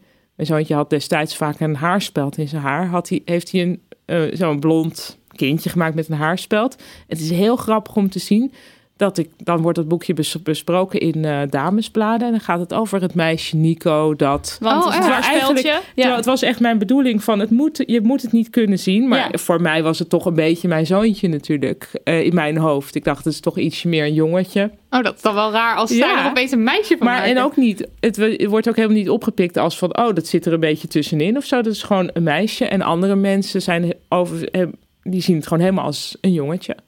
Dus het is niet, ik vind het op Want bij zich ook Nico wel heb goed ik hoor. net als bij Boris mega mannenassociatie. Als in als je zegt dat- mijn meisje heet Nico fijn, net als een meisje heet Boris ook. Ik vind alles best en leuk Ja. wat dat er gaat. Maar ik is wel de, de eerste. Terwijl stel je had het kindje Eva genoemd, Dan denk je, ja. was het een meisje geweest. Maar bij, ik had bij Nico natuurlijk, of ja, ik weet niet of dat natuurlijk is voor jullie, maar de Nico uit de, de, de possie van eh, Andy Warhol, de zangeres Nico van de Oh, Nico, Velvet- ja, van ja, de ja. Velvet Underground, Tuurlijk, ja, die, ja, ken ik dus Ja. wel. En toch heb ik de man-associatie. Maar Ja. dat is meer, denk ik, omdat... Het is een buiten... Ik ken, ik ken, ik ken haar niet. Eh, dit is een buitenlands iemand? Nou ja, Ze Amerikaans. gaat in de Ja. Demo niet de playlist volgende, Oké, volgende maand. dat is is heel goed. leuk. Maar, Maar is ja, het toch ja. daarom, omdat het Ja. een buitenlands iemand is. Dat je toch, want Nico associeer ik meer met een soort buitenlands klinkende vrouwennaam. Oh ja, ja. Maar En- vanaf hier kunnen we dan wel de discussie der discussies gaan houden. ja. Namelijk of we directeur of directrice moeten gaan zeggen. Want we hebben hier heel veel brieven en, en reacties Heel en alles veel. op gekregen. Ja. En de mensen willen heel graag dat jij dan zegt, dit is wat het is. Ja, dus Maar, zeg het alsjeblieft. eh, Ja, dat is ik denk zal ik nu niet... zeggen hoe, wat het van nu af aan is. Ja, en dan is dat het ook. Leuk hè? En dat is het dan ook. En dan gaat iedereen. Nou, dit is. Ja, maar dit is. Ik merk het heel vaak dat ik. eh, dat mensen eigenlijk van mij willen weten. Ja, hoe het Hoe moet. het is. Ja, Ja. het is fijn, Ja, toch? Hoe het is en ook hoe het moet. En, en ja, dat is gelukkig denk ik toch wel niet hoe taal werkt. Nee. Ehm, nee, taal verandert en daar zijn we. Dat, dat, daar heb je heel weinig invloed op. En zodra je denkt dat je weet hoe het zit, dan is het alweer een beetje veranderd. Dus het is, zo, het is zoiets bewegelijks. Het is. ehm, dat, ja, dat is heel. Eh, dat is echt bijna niet te doen. Ik kan wel zeggen over directeur of directrice wat mijn voorkeur Ja, heeft. ik ben wel heel benieuwd. Ja, dat was, ben ik dat ook was iemand die dat vroeg. Wat is jouw specifieke Eh, voorkeur? ik, zelf gebruik ik voor mezelf, dus ik ben schrijver en cabaretier. Ik Ja. zeg niet schrijfster en niet cabaretière, omdat ik het eh, ja, niet nodig vind eigenlijk. Ehm, dus ik zou daarvoor pleiten voor alle beroepen om daar gewoon één ehm, naam voor te, voor te hebben. Eh, dat zou betekenen dat je, omdat dat nou eenmaal de meest voorkomende naam voor al die beroepen is, dat is de mannelijke versie dan. Behalve voor de secretaresse. Behalve voor de secretaresse, Ja. inderdaad. Wat is Ehm, eigenlijk de mannelijke vorm van secretaresse? ja, nou ja, er zijn, ik ken dus mannelijke secretaresses die zichzelf de secretaresse noemen. En Daarom, omdat secretaris een ander beroep is. Ja, Ehm, dat zou mijn voorkeur hebben. En ik denk ook dat je, ehm, zodra je iets toe gaat voegen, eh, creëer je een probleem. En het is wel grappig, daar is onderzoek naar gedaan. Ehm, dat ze hebben op een gegeven moment in Amerika had je het onderscheid tussen eh, getrouwde vrouwen en ongetrouwde vrouwen. Zoals wij dat vroeger ook hadden eigenlijk. Hè? Dus je was mevrouw of je was mejuffrouw. Ja, mejuffrouw. Ehm, en in, eh, in Amerika was het Miss of Mrs. Eh, dus eh, eh, M-I-S-S of MRS afgekort. En Mrs. was als je getrouwd was. Mrs. was als je Ja. getrouwd was. En Miss was als je ongetrouwd was. En toen is er vanuit de tweede feministische golf gedacht van... nee, we moeten een term hebben waarbij dat helemaal niet duidelijk is. Want wat maakt het uit? Maakt ook inderdaad niks uit. Hebben ze Ms bedacht. MS, punt. Oh ja. Oké, nou dat was dan een nieuwe term, die kon je gaan gebruiken. Die staat op alle formulieren. Na een ta- aantal jaar is er dan dus onderzocht van... wat associëren mensen nou met mensen die zichzelf Ms noemen, MS. Nou, dat was ontzettend feministisch, mannenhatend, lesbisch. Gewoon eh, een soort Alles wat Marilotte is. Maar het, was een soort heel, het werd voor, door veel mensen als heel negatief gezien. Hmm. Gek genoeg wat er in Nederland is gebeurd, namelijk juffrouw en mejuffrouw is verdwenen. En iedereen heet mevrouw, of je nou ongetrouwd bent of getrouwd. Dat werkt eigenlijk veel beter. Wordt meer geaccepteerd ook. Ja, dus nieuwe woorden invoeren is een groot risico. Ja. Eh, Vanuit de politieke agenda of vanuit een ideologische agenda een nieuw woord introduceren is moeilijk. Maar dan, als je kiest voor dus directeur, in Zou dit geval, doen, ja. dan denk ik wel dat het op dit moment onvermijdelijk is dat mensen vaak een man voor zich zien. Ook al gaat het misschien over Ja. vrouwen. En als je het hebt over een groep directeuren, kan die helemaal bestaan uit vrouwen en zien mensen alsnog mannen voor zich. Ja, ik, en, en ik denk dat je daar dat daarvoor dan dus heel veel vrouwelijke directeuren moeten eh, zijn. Kijk, ik weet niet hoe wat zie je voor je als je zegt cabaretier. Ik denk toch ook Een ja, man. een man van eh, van zekere leeftijd. Ja. Dat je niet mij voor je ziet. Maar ik denk goed, als ik nu zeg ik ben cabaretier en als Katinka Polderman het ook doet, ik weet helemaal niet hoe zij, of zij dat doet hoor. Maar en eh, Nathalie Baartman en Brigitte Kaandorp en allemaal, er zijn natuurlijk behoorlijk wat vrouwen in mijn beroep. Die dat ook allemaal zichzelf zo noemen, dan zal dat toch Het is denk eh, ik op die manier... veranderen hoe je. Dan heb ik een beeld er. Als zo, ik heb Paulien, oké. eh, eh. maar stel je hebt een tekst en dan staat er... eh, iemand had het ook ingestuurd van... dan moet ik voor mijn studie wat schrijven. En dan heb ik het over een deskundige. En dan heb je dan vaak alleen de achternaam natuurlijk. Mhm. En dan zei ze van... het lijkt gewoon automatisch alsof ik, alsof ik het alleen maar over mannen heb. Omdat we nou eenmaal in eerste instantie aan mannen denken. Ja. Kijk maar gewoon nu naar Ja. jullie. Zo van, Ja. Dus en ehm, hier heeft Renske de Geef dus een- strip over gemaakt. Dat is waarom Ja. ik bij Renske de Geef en bij Boris terecht kwam. Waarin zij dus ook eh, volgens mij bedacht had van... ja, ik ga dan eh, alle mannelijke vormen. Of de krant had dat bedacht trouwens. De krant had dat bedacht, de Volkskrant. Ja. En er NRC stond ook toen- uiteindelijk. Ja, en stond toen in de Volkskrant vervolgens ook een artikel... dat dus blijkt dat wij inderdaad denken bij directeur aan een man. Want dat is nou eenmaal hoe, hoe dan die stereotype beeldvorming... nog steeds bij ons erin zit. En dat we dan... Dus eigenlijk dachten we van, we gaan inclusief... Maar hoe Renske dat dan had opgeschreven is... we gaan niet inclusief, we gaan iedereen is man. Dat is eigenlijk hoe we het nu Ja, maar het- in de volgende zin kan je dat toch al zeggen. Eh, dus directeur heel- Koenders eh, heeft de koers van het bedrijf omgegooid. Zij? Ze zorgt er Ja. onder andere voor dat... Ja, Ac- Dus actief proberen dat dan hoewel erbij we, daar komen we vast ook nog wel over te spreken. Of Ja. we daar überhaupt nog aan moeten. Daar komen we Ja. zeker nog over te spreken. Absoluut op het menu. In de, de Universiteit van Heidelberg heeft trouwens... ehm, ik weet niet of ze er echt mee door zijn gegaan... maar het, was, het besluit was wel degelijk genomen... om alle professoren en alle studenten vrouwelijk aan te spreken. Ook al waren Als- ze man. Ja. Vaste vorm. Ja. Ja. Dat vind ik ook grappig. Want en dat het is was eh, natuurlijk... eigenlijk omdat een soort vervelende, denk ik, vervelende mannelijke docent vond al het gezeur over aanspreekvormen. Gedoe. weet je, laten we iedereen dan gewoon dan maar de vrouwelijke vorm. Dat zei die totaal onserieus. En toen heeft de vrouwelijke rector van de universiteit gezegd: bedankt voor de tip. Dat gaan we go. doen. Ja. Maar dat is wel, Wel denk grappig, ik, hoe je mensen in ieder geval heel erg aan het denken zet. Want, Ja. dan, want dan besef je met één woord opeens Ja. welke associaties je waarbij hebt. Ik vond trouwens ook nog, want dat vond ik wel een interessant, eh, ook in, uit de Volkskrant. We hebben veel uit de Volkskrant. Ehm, Toch jouw krant, toch? Toch? Toch? Ik, ik schrijf daarop. Ja, Ja. dus- ja, ja, nou, lekker de Volkskrant. Ehm, dat de Belgische taalwetenschapper Dries Verweken onderzocht heeft of je meer meisjes trekt met een advertentie waarin dan loodgieter slash loodgietster staat. Mhm. En dat was dus het geval. Dus als er gewoon stond loodgieter of loodgieter en dan tussen haakjes MV, daar kwamen alsnog veel meer jongens op af. Oh. En meisjes die voelen zich dus veel meer geroepen om ook te solliciteren op het moment dat ze Ja. echt aangesproken worden. Ja. En het resultaat schijnt verbluffend te zijn. Het, echt Oh, grappig. verschil. En ook dat heeft hij ook gedaan met eh, burgemeester en dan burgemeester slash burgemeesteres. En ingenieur en ingenieur ingenieuren. Eh, en dat, en dat blijkt dus... in- zou dat dan toch moeten zijn? hier staat ingenieuren, maar misschien is dat Oh ja. iets Belgisch, Ja, Vlaams. Vlaams. Oh ja. Ehm, maar ik vond dat dus wel opvallend. Want daarmee, daarmee krijg je dus vrouwen blijkbaar toch een soort van... oh, nou, ik ben geoorloofd om Ik hier... hoor er ook bij. Ja. Maar weet je wat het sowieso Maar is dan met zou ik dit? dus mezelf weer cabaretière moeten gaan noemen. Nou, juist. moet niet, denk Nee, ik. maar ja, goed. Ja, ik denk het ook niet, maar dat is, dit vond ik wel maar weet je, wat, interessant weet je wat ik het rare... Ooit hebben wij namelijk deze discussie hebben wij heel lang geleden al een keer gevoerd. En toen waren wij er ook op uitgekomen dat wij dan de mannelijke vorm als voor iedereen, want geen gezeik. Dat is Ja. volgens mij waar we toen op uitkwamen. En nu hadden we dus ook weer allemaal reacties van... Laatst hoorde ik iemand zeggen, ze is dichteres. Nou, daar krijg ik meteen van afschuwelijk. Ik krijg altijd allergie van kunstenares en filmmaakster. Want waarom maakt het uit? Heel veel mensen hadden zo gereageerd Ja. met een soort intense haat voor het vrouwelijke, de vrouwelijke vorm. En dan denk ik weer van, Waar komt wat die haat is van dat? vandaan? Ja. Waarom vinden we het zo erg dat iemand zichzelf directrice zou noemen? Of dat vind ik eigenlijk ook weer heel stom. Net als met dat okselhaar. Vorige keer had het over okselhaar en dat mensen dat dan met dode maden en zo. Nu heb ik okselhaar, mensen. ik word er heel recalcitrant van. Zo Ja. iedereen maar zo gaat haten op... Op, we mogen kunstenares, dat zeg je toch niet? Dan heb ik zin om mezelf schrijfster en podcastmaakster te noemen. Terwijl dat doe ik helemaal niet. Maar Ja, ik, Omdat- ik, ik, wat ik, is dat Ik voor krijg haat? er ook kriebels van, maar dat is niet omdat ik denk, hu, een dichteres, stel je niet zo aan. Het is meer dat ik denk, ik wil ook inderdaad niet iets aan een woord plakken wat gewoon al Ja. bestaat. Ik zou dus het allerliefst, als ik zeg maar controle als had jij over Paulien de taal, was en je mocht niet zeggen... en ik gewoon was zeggen hoe zeg het maar de moest. god van taal, Ja.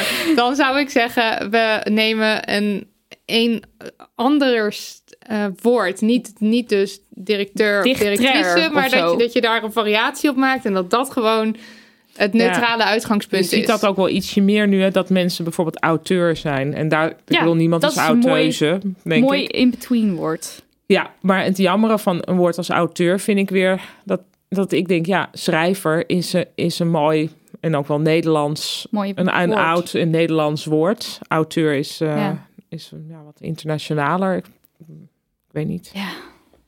Ja, maar dit is wel Het lastig. is gewoon een interessant iets wel.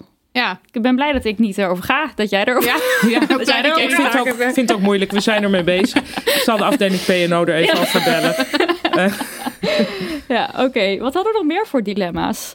Ja, eh, de, de eeuwige vulva, het eeuwige vulva-verhaal Oh, ja. natuurlijk. Hoe noem je in Oh, ja. hemelsnaam je vulva? Het was zelfs zo erg dat de NPO Radio 2-programma De Wild in de middag een wedstrijd had uitgeschreven voor een nieuw woord voor vagina. Daaruit kwam als winnaar Poenie en op nummer 2 vagina. En de grap aan dit alles is dat het niet een vagina heet, maar, Maar een een vulva. vulva. Ja, Wat is dit? Jij, Ja, jij, ik jij weet bent niet. moeder. ja, maar ik heb... Heb je eh, dit in de moederkringen? Is dit Ik een weet ding? dat het heel erg een ding is voor eh, moeders Ouders, van, ja. eh, van dochters. Voor Ja. bips. Maar ik heb, eh, ik heb een zoontje, dus daar speelt dat eh, niet. Maar ken je dan moeders met dochters die dan dit probleem Ja, ik ook hoor- weer bij jou? Ja, ik hoor veel pipi de laatste tijd. Oh nee. Oh, nee. Nou, ik weet niet. Ja, ik weet niet. Voor, ik, ben er niet ik ben er niet heel erg tegen eigenlijk. Oké, Eh, omdat, ja, je hebt toch ook een soort... schattig woord. Nou, zoals piemel ook nog wel iets schattigs heeft of zo. Maar zou veel van nooit schattig kunnen zijn? Vinden we dat niet schattig? Het rare... Ik zeg trouwens dan eh, vagina. oh kijk, toch dat- wel? Fun. Weet je, weet je het verschil? Ja, vagina is het gat en vulva alleen de is de rest eromheen, toch? Ja, Ja, va- vaak is alleen de binnenkant. ja.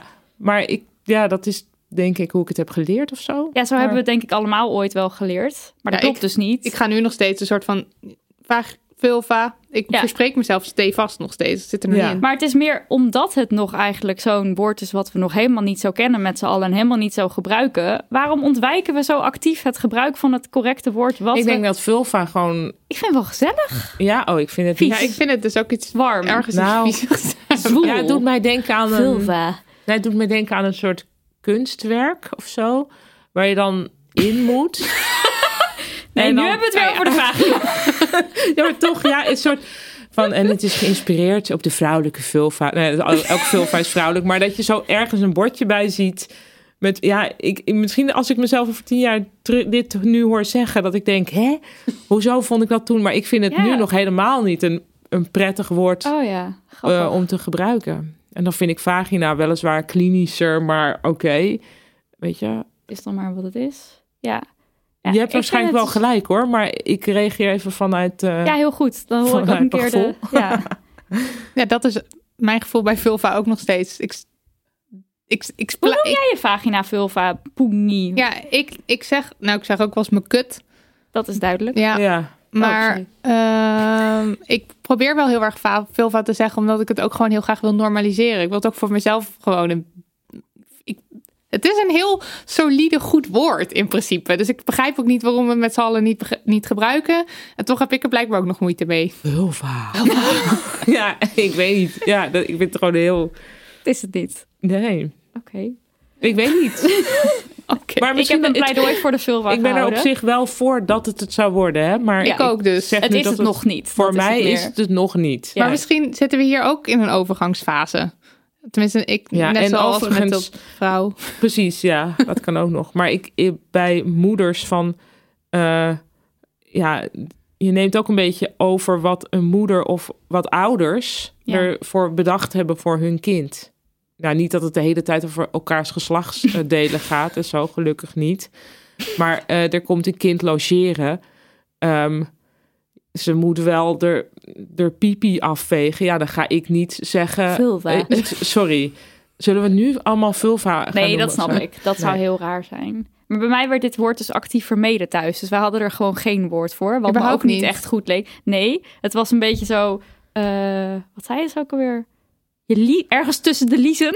Dat was, dat was waar ik het mee moest doen. En ik weet nog dat ik bij een vriendinnetje, bij Jennifer, in de gang stond. En dat ze zei, hoe noemen jullie het thuis? Wij noemen het muis. En ik dacht... Muis? Muis. Ja, zij noemen het muis. En ik dacht, we hebben geen woord. We Tussen hebben geen woord. Nou moet ik ja, iets met Lise. En toen zei zij, dat is iets heel anders. En toen voelde ik me echt heel, heel veel schaamte. Heel veel... Heb je het daar wel eens met je ouders nee, over gehad? nooit meer. Luisteren ze deze Nee. podcast? Oh. Oké. Maar ze lezen wel het boek, man. Het is toch raar? Ik ben ook nog eens opgevoed met een zus. Dus Ja. we waren veel, veel vaas in Ja. het huis. Multivulvair. Maar hoe, wat, wat, hoe, wat was het bij jou? Ja, volgens mij, maar ik weet het niet precies meer. Maar ik geloof dat mijn ouders dat het plassertje noemden. Ja.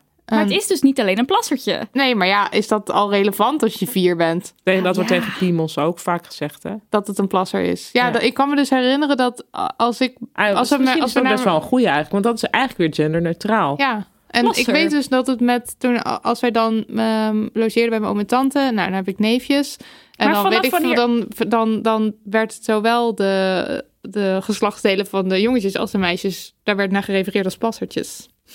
Ik weet het wel oké Ik weet het niet. Het gaat wel heel erg voorbij. Wanneer wordt dan het moment dat we het niet meer een plasser noemen... en dat we dan gaan uitleggen dat je er ook heel veel plezier aan kan beleven? ja, Listen. dat, Maar wanneer... Cut the crap. en gewoon op, het, op hetzelfde moment op hetzelfde moment nooit. als wanneer een jongetje leert dat dat zo werkt. Ja, dat ontdekt hij zelf. Ja, zoiets of zo. Maar meisjes ook toch? In principe. Dat hoop je. Ja. Je hoopt dat er ook wel. gesprek over mag zijn thuis... en dat mensen niet dagboeken gaan weggooien. Of openmaken. Nou ja. Dit maar is dus, toch maar wel dat een zou ding. toch ook niet heel erg zijn van... eh, je zit aan je plasser, dat is inderdaad... Of aan je plassertje, weet ik veel. eh, dat, kan, dat voelt fijn, hè? Weet ik. ik weet helemaal niet. Ja, ik je kan het nog gesprek- altijd verbinden aan wel fijne gevoelens. Ja. En daarna druk je ze drie boeken in hun handen van hier, doe maar. En dan eh, mogen ze zelf leren. Dat Ja. is zo ging het bij mij. Je geeft Nou. ze onze podcast. Ja, dat Ja. kan ook. Of Kan een boekie. Hm. Maar we net kwam het al ter sprake. Het man, vrouw, ehm, non-binaire personen. Dat we Ja. altijd maar hij en zij moeten zeggen. Dat is een probleem in het Nederlands. Ja. Wel. Dat is het wel, ja. En in het Nederlands is dat vrij heftig, toch? Dat we dat doen. Als in er zijn ook talen waarin dat... Ehm, nou, ik weet dat zeker voor non-binaire personen eh, of eh, wie dan ook, die zich niet bij de normale persoon of normaal, ja, normale, Normatief, ja. normatief, eh, non-normatieve personen, dat je in het Engels zijn ze nu wel vrij goed bezig met they en them. ja. Ehm, maar daar hebben ze het voordeel dat ehm, eigenlijk, dus stel een Engels persoon bevindt zich in een ruimte en die ziet heel ver weg iemand iets doen, dan zou je eh, in het Engels zeggen they were doing something, but I don't know what. Dus terwijl het maar één persoon was. ja, dus daar zei je Dus dat, dat al. is al van als je daar dus geen uitspraak over kan doen, dan is het they of them. Terwijl wij zouden zeggen diegene deed iets. Mhm. En ik weet niet wat die precies, wat die deed of zo. Dus dat zou betekenen, als we het naar het Nederlands overdragen, dat wij dan de hele tijd zouden moeten hebben over diegene. Ja, dan heb ik het alleen over- Waarschijnlijk. Ja, Ja. en dan heb ik het alleen nog over het Nederlands, want in het Vlaams is diegene een heel gek woord. Oh, Ja, wat helemaal niet. Ik kreeg dat commentaar toen mijn boek, mijn laatste boek uitkwam in, eh, in Vlaanderen van ja, het viel me op. Diegene, ja, het is voor hun een soort heel raar, extreem ambtelijk woord, wat je nooit zou Oké. zeggen. Ehm, maar ja, dat, is, dat maakt het moeilijk. En als wij rechtstreeks zouden doen wat de Engelsen zouden doen, namelijk ze dan dus zeggen, Ja. dat is raar, want dat is dan weer vrouwelijk ook bij ons. Oh ja, we ja, hebben ze doen meervoud en ze. Ja. en ze vrouwelijk. Dus dat is, dat is moeilijk, ja. En ik eh, las dat het in het Frans is het ook heel lastig. Want dat is ook heel erg met vrouwelijk en mannelijk. Denk. Duits ook dan? Dat en Eh, deer en zo. Zal ook wel. Ja, maar dan hebben ze wel gewoon eer en zie, toch? Voor hij en zij. Oh ja, ik heb, Ja. ja. ja, misschien is dat zo. En, en in het Fins is het dan dus... Daar wordt niet eens gerefereerd naar geslacht, blijkbaar. Ja, je hebt het ehm, eh, in het Japans. Ja, dat is heel, eigenlijk heel raar. Het Japans is weer raar daarin, want daar heb je wel. Nou, daar heb je eigenlijk niet. eh er wordt bijna niet gesproken over hij of zij. Dus dat wordt altijd maar uit de context opgemaakt. Dus je hebt, en ook bijvoorbeeld beroepen zijn altijd maar één woord. Is nooit een vrouwelijke versie van. En dan denk je, wauw, dat is te gek. Tegelijkertijd is er ook een soort hele vrouwelijke manier. van- Dus vrouwen zeggen op een andere manier ik dan Oh, mannen ik zeggen. Niet eens intonatie, gewoon Oh. een totaal ander woord. Oh, Vrouwen moeten op een veel moeilijker manier ik zeggen dan mannen. Echt? Ja. Typisch. Ja, ja typisch toch? ja. Ehm, maar anyway, ja, dus dat is moeilijk. Ik weet het ook niet zo goed. Ik heb wel eens erover geschreven. En toen kreeg ik een brief van een trans vrouw. Die zei... eh, of ging het nou... Misschien had ik over genderneutrale toiletten geschreven of zoiets. Nou, ik weet eigenlijk niet meer. Maar die was juist weer geïrriteerd... dat er überhaupt naar tussenvormen gezocht moest worden. Want zij was van... Ja, eh, ik ben twintig jaar geleden heb ik die transitie gemaakt... omdat ik een vrouw ben. Ik ben niet iets... Er... ja, het is dus Ja. voor de mensen die zich in het hokje... Thuis voelen. Ja, want voor een transvrouw is een vrouwentoilet gewoon precies, de Precies, match. ja. Dat, Maar ja. voor mensen die nog niet... Die daar eh, niet die in niet zitten. nog niet, maar gewoon die niet in zo'n hokje willen... is dat natuurlijk heel irritant. Dat we Ja. de hele tijd maar over hij en zij hebben. Ja. En dan wordt hen of die wel gebruikt. Het ligt ook aan de persoon natuurlijk, Ja, wat, ja. wat er fijn gevonden wordt. En ehm, Iemand vroeg ook, wat vindt Paulien van hen, hun en die? ja, dus dan zeg je... Ja, die hè? vond hen het ging- lekker eten. Of hen ja, ging, ging op uitlopen. Ja. Ja, ik vind, ik, vind het nu nog volstrekt onnatuurlijk. Ik, kan, ik, ja, ik zou daar heel erg mijn best voor moeten doen om dat natuurlijk te maken in mijn eigen gedachten. Ik, Dus doe, ik merk ging- ook als ik, als ik dat zeg, dat ik heel erg de nadruk ga leggen op hen alsof het een naam is in plaats Ja. van een, eh, een Ja. aanduiding. Dus ik Ja. hen ging wandelen. Dat, En, zo gaat het en dan. een andere mogelijkheid is die. Die, kan ook. En die ja. Ja. gaat natuurlijker Ja, vind ik volgens ook. mij. Die ging lopen. Die en dienst. Dat dienst vind ik ook altijd wel mooi. Dienst. Ja, maar ook wel weer heel ligt hier nog. ouderwet. Ja, maar Oh, hun- vind ik wel. Ik denk dat ik die en mooi. dienst vind ik haalbaarder, zeg maar. Om, Voor de, om, voor de normale mens. ja, Doorsnee types. ja, dat je kan, inderdaad kan zeggen, zeg maar die. Ja. Ehm, wat is die dan gaan doen? Ja, het is een beetje, ja, het, is- het klinkt een klein beetje, maar het klinkt een beetje raar, maar goed, dat is, is niet zo erg. Maar wat, het, wat ik er ook wel lastig, want ik vind dus niet, als ik weet van, oh, iemand wil graag die genoemd worden, nou prima. Want dat is dan wel, oké, misschien maak je af en toe fout, maar als je dan zegt, oh sorry, ik deed fout, dan is er ook uiteindelijk niks aan de hand. Maar het is meer zoals als we dan ons boek aan het schrijven zijn. ja. En dan ben je dus, hij, Ja. zij, hen, of hij, zij, sterretje, sterretje. Of, eh, het is heel... Ja, of, ehm, of alle zinnen het worden wordt super passief, omdat Ja. je dan met woorden Ja. aan de haal gaat Ja, en zo. dat- Dat, dat vind ik ook niet jammer fijn, vinden. want ik wil Nee. gewoon actief kunnen schrijven. Maar dan is het opeens heel... En zo'n tagline zoals wij hebben met shit, waar je als vrouw van Ja. deze tijd mee moet dealen. Dat zijn allemaal van die dingen, je wilt, het, je, wilt je, je, je product, je boek, je wilt het pakkend hebben. En het moet leesbaar zijn en actief. En dat, dat, dat wordt allemaal bemoeilijkt, omdat de taal niet inclusief genoeg is, eigenlijk. Maar ook, ik denk dat er ook wel, even kijken of ik dit op een soort begrijpelijke manier kan formuleren nu. Ik zit een beetje, soms is het ook moeilijk dat je denkt, maar wacht, met feminisme, wat is het, waar gaan we uiteindelijk naartoe? Waar willen we naartoe? waar streven we Oh, naar? wat Ja. een soort van de Wat zou het- utopie. ja, wat is de utopie? Is dat dat er verschillen zijn of niet? Iedereen moet kunnen doen wat hij zelf wil. Dus Dat- mensen ja, die maar het- heel erg in het hokje maar- fijn vinden, moeten lekker in het hokje. En mensen die dat niet fijn Ja, die maar waar komt in het dat hokje hokje vandaan, hè? Ik bedoel- worden. Zouden jullie het fijn vinden, even als gedachte-experiment, dat Mhm. hij en zij gewoon niet meer zouden bestaan als woorden? Ik zou- ons boek een stuk makkelijker maken. Zou het het makkelijker maken als we alleen maar één... Nee, nee, nee, niet helemaal. En dat je dus ook man en vrouw, dat dat niet... Dat dat geen concepten meer zijn. Nee, of misschien zoiets als... Ja, of je nou blond haar of ja, blond haar of bruin haar of zo. Of zo of ja, zodat het een heel, eigenlijk heel onbelangrijk onderscheidje zou zijn, geslacht of gender. Ja, een belangrijk, dat het een onbelangrijk onderscheid zou zijn, dat zou ik fijn vinden. Omdat we er nu nog als maatschappij in mijn ogen te veel nadruk de hele tijd op leggen. En omdat er eh, vaak onbewust dus allerlei stereotypen en dingen Ja. meespelen... waardoor er gewoon nog achterstanden zijn voor bepaalde groepen mensen. Ja, Ja, dat en- vind ik niet fijn natuurlijk. Nee. En als je denkt aan, eh, weet ik veel, als je ergens iets bestelt online, dat je dan het hokje man of vrouw aan moet vinken. Weet, dat soort dingen zou, zou ik graag wegzien. Überhaupt Want dan is het gewoon. Nou ja, het is niet, Als het het is niet nodig als ik Ja. een boek bestel, wat ik laatst deed. Jouw boek, dit is leuk. Hele tijd hard opgelachen, echt een tip. Ah, dank je. Eh, Taal voor het Leuk, Paulien Cornelissen. te koop via alle grote boekhandels. Maar ook de die kleine. Maar toen moest ik dus eh, ook weer opgeven dat ik, eh, dat ik mezelf dan ide- identificeer als vrouw. Maar wat, eh, zo niet nodig. Niet nodig, maar stel nou even gewoon de big picture. Over 300 jaar. Mhm. Wat voor mensen treffen we dan aan? Oh, leuk dit, wel. Ja, maar ik vind het ook moeilijk. Ja, zeg jij maar. Ja, zeg jij maar. Op. Ik ben aan het nadenken. Op, op. Ja, wat ik net al zei, dat iedereen gewoon zijn eigen ding kan doen. En als je je dan vrouw noemt, terwijl je er dan volgens de nu-regels hartstikke mannelijk uitziet, dat zou ik fijn vinden. Dat we allemaal niet zo bezig zijn met. Ik denk Maar dat ik- zouden je dus je nog wel vrouw noemen? Ik, zou- Überhaupt. ik vind dat fijn, dus ik zou dat Ja. doen. Ja, maar zouden mensen, denken Of zouden jullie... mensen überhaupt niet meer. Bedoel je dat? Ja, het zou toch ook een... Maar Ik denk- weet het antwoord. Ik denk dat ik het fijn zou vinden als het veel meer normaal is dat mensen vragen naar hoe ze aangesproken mogen, mogen moeten worden. En dat Ja. mensen het dan dus ook, bijvoorbeeld als je je in gaat schrijven bij een universiteit of zo, dat je gewoon een balkje krijgt met waar je het zelf invult, in plaats van dat je moet kiezen ook. Zodat dat gewoon Dat- optioneel is. En dat het ook gewoon heel breed is en er ook gewoon niet echt toe doet. Ja, dus dat het daar naartoe gaat. Ja.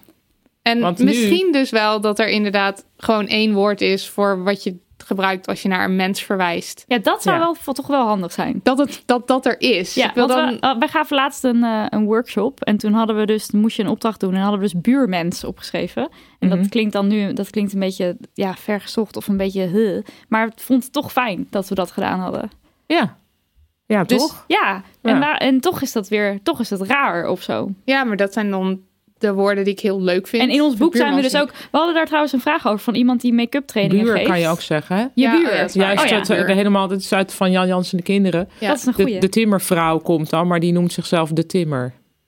Oh ja. Goeie. Gewoon Ja. korter. Ja. We hadden hier dus ook een vraag over van iemand die make-up trainingen geeft. Hm. En zij zegt van ja, mannen gebruiken steeds meer make-up. En als ik dan een training geef en ik heb het dan over degene die make-up gebruiken, dan Ja. voelt ze zich er raar bij. Of ze vindt het apart om dan de hele tijd maar mensen of klanten te zeggen. Omdat ze dat gemaakt vinden, denk ik. Of Ja, zo. en dan ze zegt toch wil ik niemand buitensluiten. Hoe spreek ik iedereen aan? Welke vorm? Dat is dus zo'n voorbeeld van dat ik denk van Want het zou normaal fijn zou ze zijn. zeggen van... Vrouwen. vrouwen vinden het fijn om eerst hun foundation... eh, Ja. Of eh, mensen vinden het fijn, of onze klanten... Ja, zoiets. Ik vind klanten dan eigenlijk wel een heel goeie, toch? Maar Ja. dat vindt zij dus Nou ja, ze vervelend de het hele apart. tijd. Ja, ik denk dat het ook is omdat je dan zo nadruk legt op Ik vind het grappig, want ik denk dus als ik haar zou horen spreken of een tekst van haar zou zien en zij zou de hele tijd verwijzen naar vrouwen als klanten, dat ik dan zou denken, nou, alsof vrouwen de enige zijn. Ja. Maar er zijn Ja. natuurlijk zat mensen die die gedachten niet hebben. Ja, dat weet ik, maar het is meer zij, het is ook maar weer Welke kant welke je neemt. kant je neemt. Want Ja. zij vindt dat heel ongemakkelijk nu. Terwijl ik, ik als potentiële klant dat zou kunnen lezen en denk, nou, dat is allemaal weer erg eh, stereotypisch dit. Dus hier ga ik niet mijn spullen kopen Ja. of zo. Ja. Dat is ook maar weer hoe je het leest. Ja, ik hoorde laatst iets bij een andere podcast over. ehm, eh, wat was het nou? Over een bepaald soort vibrator die wel of niet eh, funding had gekregen. Nou, dat was een of ander iets. Maar Volgens daar mij hebben we het hierover gehad. Oh, Oh. nee, nee, nee, ga maar. Oké, ja. dat zou kunnen. Maar de- over. ehm, en dan ging het over. eh, voor vrouwen en mensen met een vagina. Ja. En dat was dus heel. eh, En daar stond ik echt zo van te kijken. Natuurlijk begrijp ik het. Maar het was voor mij ik had het ook echt prima gevonden als gewoon vrouwen alleen maar had genoemd. En we hebben het net ook over vagina's gehad. En toen zei je ook, dat is altijd vrouwelijk. Ja. En dat Ja, is natuurlijk niet, het is zo. niet zo. Nee, Maar toch is het natuurlijk Ja. gedachtenkoppeling. En dat, dat is precies wat ik dus eigenlijk jammer vind. Dat het nog, die hokjes vind ik allemaal prima. Maar dat we het allemaal zo Ja, maar aan volgens elkaar mij wil jij dus toch weg van überhaupt de hokjes Ja, misschien, dan. ja, misschien wel dan. Het is denk ik misschien, ik, ik denk ik ook, maar ik, het is omdat ik niet zo goed weet hoe de wereld er dan uit zou Dat komen te zien. Dat vind ik Het is toch leuk om over ja. na te denken. ja. Stel Het- nou dat op een gegeven moment dat je dus alleen maar... Dus je komt... De, dus, nou, jullie vorige aflevering van komt een, daar kwam komt een mens bij de dokter. ja. Dus dan komt er inderdaad een mens Ja, dan eh, is en die zegt dan: ik heb Maar dan is het dus niet van handig. iets in mijn onderbroek. Want we hebben toen geleerd dat, Ja. dat er wel degelijk onderscheid is. Ja, en- Ehm, ja, want er zijn biologische verschillen. Het werkt, de Ja, vrouwenlijf over het algemeen. Het Nee, ene lijf nou ja, nee. het ene lijf werkt anders. Hormoon, Ja. ja. dat vind ik dus heel nee, maar dit is dus lastig, ja. Dit is precies lastig en dit is precies waar we dus een antwoord op moesten. En daar kom je gewoon weer niet mee. Nee, nee. Sorry jongens. Meiden. Nee, maar het is wel heel goed, denk ik, eh, voor mensen om hier, om, hier, om, om hier over na te denken. Ik zou het eh, echt ook wel heel leuk vinden als jullie eens een keer een special zouden doen of- over, van over 300 jaar. Ja, en hoe wij het dan zouden in. willen. Ja, Ja, Ik vind het een heel leuk idee. maar dan, is het, dan wil ik ook graag input van allerlei experts en zo. Dat Ja. we dan kunnen vragen van hoe zien jullie het voor je, waar jij nu, of activisten die ergens voor nu- vechten. Stel nu, kijk, bij een universiteit kun je je al afvragen waarom moeten ze weten of iemand een jongen of een meisje fiets er tussenin is. Maar je kunt ook zeggen, oké, als uit de statistieken blijkt dat die meisjes oh ja, dat allemaal een van de eh, groepen beter of slechter. Nou, dat, of... dat klopt dan niet. Eh, Dus daar moet je iets aan kunnen doen. Dus in die zin is het relevant. Snap je? Ja. Maar als dat op een gegeven moment niet meer aan de hand is, ja, dan hoeft dat misschien niet meer. Dus ehm, Ja. trouwens heel vaak nog een, nog een voorbeeld uit Japan. Dat is echt verschrikkelijk. Daar hebben ze dus die statistieken van op de universiteit. Van alle vrouwen bij de medische faculteit structureel de cijfers naar beneden. eh, een paar punten naar beneden gedaan. Om maar te doen van de vrouwtjes. Die doen het niet zo goed. Nee, precies. Naar beneden, want die gaan toch trouwen en kinderen krijgen. Wauw. Wow. Gewoon nu, hè? Dus ja, Dus ja. het kan nog altijd veel erger. zo. Eigenlijk. Nee, dat Lekker is altijd- relativeren mensen. Nee, ja, maar goed. Ik vind, nou, ik vind het echt wel. Ik zou het interessant vinden van jullie om, te, eh, om op een gegeven moment te horen van.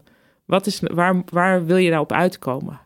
Ja. Want eigenlijk heel veel dingen, ook die voor vrouwen worden gedaan, zoals ook deze podcast als tagline. Ja, toch voor vrouwen of mensen die zich als vrouw, Vrouw. voelen. Ja, vrouw. Of, of vrouwen. Sterretje. Maar weet je wat we Ja. ook, er was ook, er zit ook een klein eh, grapje dingetje achter. Dat we verwijzen natuurlijk heel vaak naar ehm, eh, groepen mensen met jongens en zo. Ja. En dat wij dus expres zeggen voor Vrouw. vrouw waar je als, eh, waar je als vrouw van deze tijd mee moet dealen. Zo van of jij nou een man, whatever Ja. jij bent, we gaan jou zo aanspreken. Want wij horen ook altijd jongens. Dus er zit er wel een klein Ja. soort Ja. grapje dingetje in. Ja, Ehm, want dat is natuurlijk ook raar dat wij dat heel normaal vinden. Terwijl als ik ehm, eh, nu een groep mensen benader en ik zeg, nou meiden, en er zitten dus ook eh, mannen bij, dat dan de mannen niet meegaan. ja, Raar. ja. Dat is raar. Ja, net zoals die eh, man die aanroep. ja. Ja, en dat eh, we waren met een groep van acht man op pad. Ja. Kunnen allemaal vrouwen zijn. Ja, maar dat, vind je, dat, dat stoort mij helemaal niet. Nee, maar het is wel raar. Nou, als je man als een soort neut, eigenlijk eerder Ja, maar neutrale dat is natuurlijk ziet. het hele ding, dat we de Dat man is- heel vaak als neutraal zien. Ja. En dat is wel een probleem. Zoals Ja. bijvoorbeeld in de gezondheidszorg. Ja, Dus ik vind het niet een probleem om er om te. Ik vind het niet een probleem omdat ik een probleem zoek waar ik om wil zeiken. Mhm. Maar ik vind het een probleem omdat we dus heel vaak het zien als de, standaard. Ja. Terwijl dat is dus niet handig. Want daardoor nee, krijg want je we dus zijn allerlei... meer. We, zijn met meer. Ja, precies. Ja. Maar ook, hier komen we denk ik dan een beetje bij... je mag tegenwoordig ook niks meer zeggen. Mhm. Want dan mag je dus niet eens meer zeggen dat een vrouw een vagina heeft. Want dat is eigenlijk waar we dan net bijvoorbeeld Ja. op Ja, en uitkwamen. hier loop ik dan wel soms tegenaan, omdat je dan dus opeens iets hebt over biologische verschillen en dan wil je een uitspraak doen, maar dat kan dan niet, Denk je of weet je. denk Of, je. ja. Ja. of dan moet je opeens heel erg op je woorden Maar gaan passen. Paulien, mogen we niks meer Ja. zeggen? Nou, ook hier heb ik eh, gewoon een duidelijk eh, eh, oordeel over van bovenaf. Ehm, ja, het is, dit is wel moeilijk. Ja, ik vind het ehm, moeilijk. eh, ja, ik kan het ook niet zo goed. Ik weet eigenlijk ook niet zo goed. Ik vind het ook lastig, want soms kan je ook afvragen van ja, maar voor hoe, voor welke groep hebben we het nu eigenlijk? Stel, ehm, bijvoorbeeld kijk, je kan nu als man zwanger worden. Ja. Als je je lijf verder biologisch de equipment heeft die je bij geboorte had, waar je bent man en verder ga je door het leven als man, dan kan je zwanger worden. Dus dan zou je weer niet moeten zeggen van vrouwen en Ja, of zwangerschap, of maar als je dus non-binair... eh, of non-binair. Ja, maar dat is best een grote groep, hè? Wij hebben Ja, dit maar laatst ons dat- boek opgezocht. En dit gaat best wel om nog een aanzienlijk Ja, ik groep weet niet meer hoeveel, maar echt 4,8 procent of zo. Nou, in ieder geval hon- honderden Van? non-binairen. Ja, Ja, nee, maar dus als je het hebt over iemand die wij zien als man Ja. en dat die zwanger is. Oké, ja. dat is dus iemand die zichzelf identificeert zeldzaam. als man, maar zwanger is. Ja, precies. want ik denk dat voor heel veel trans mannen helemaal niet zwanger willen worden. Dat weet ik wel. Het zijn er wel. Want Geen ik heb, idee. Durf Ze niks bestaan.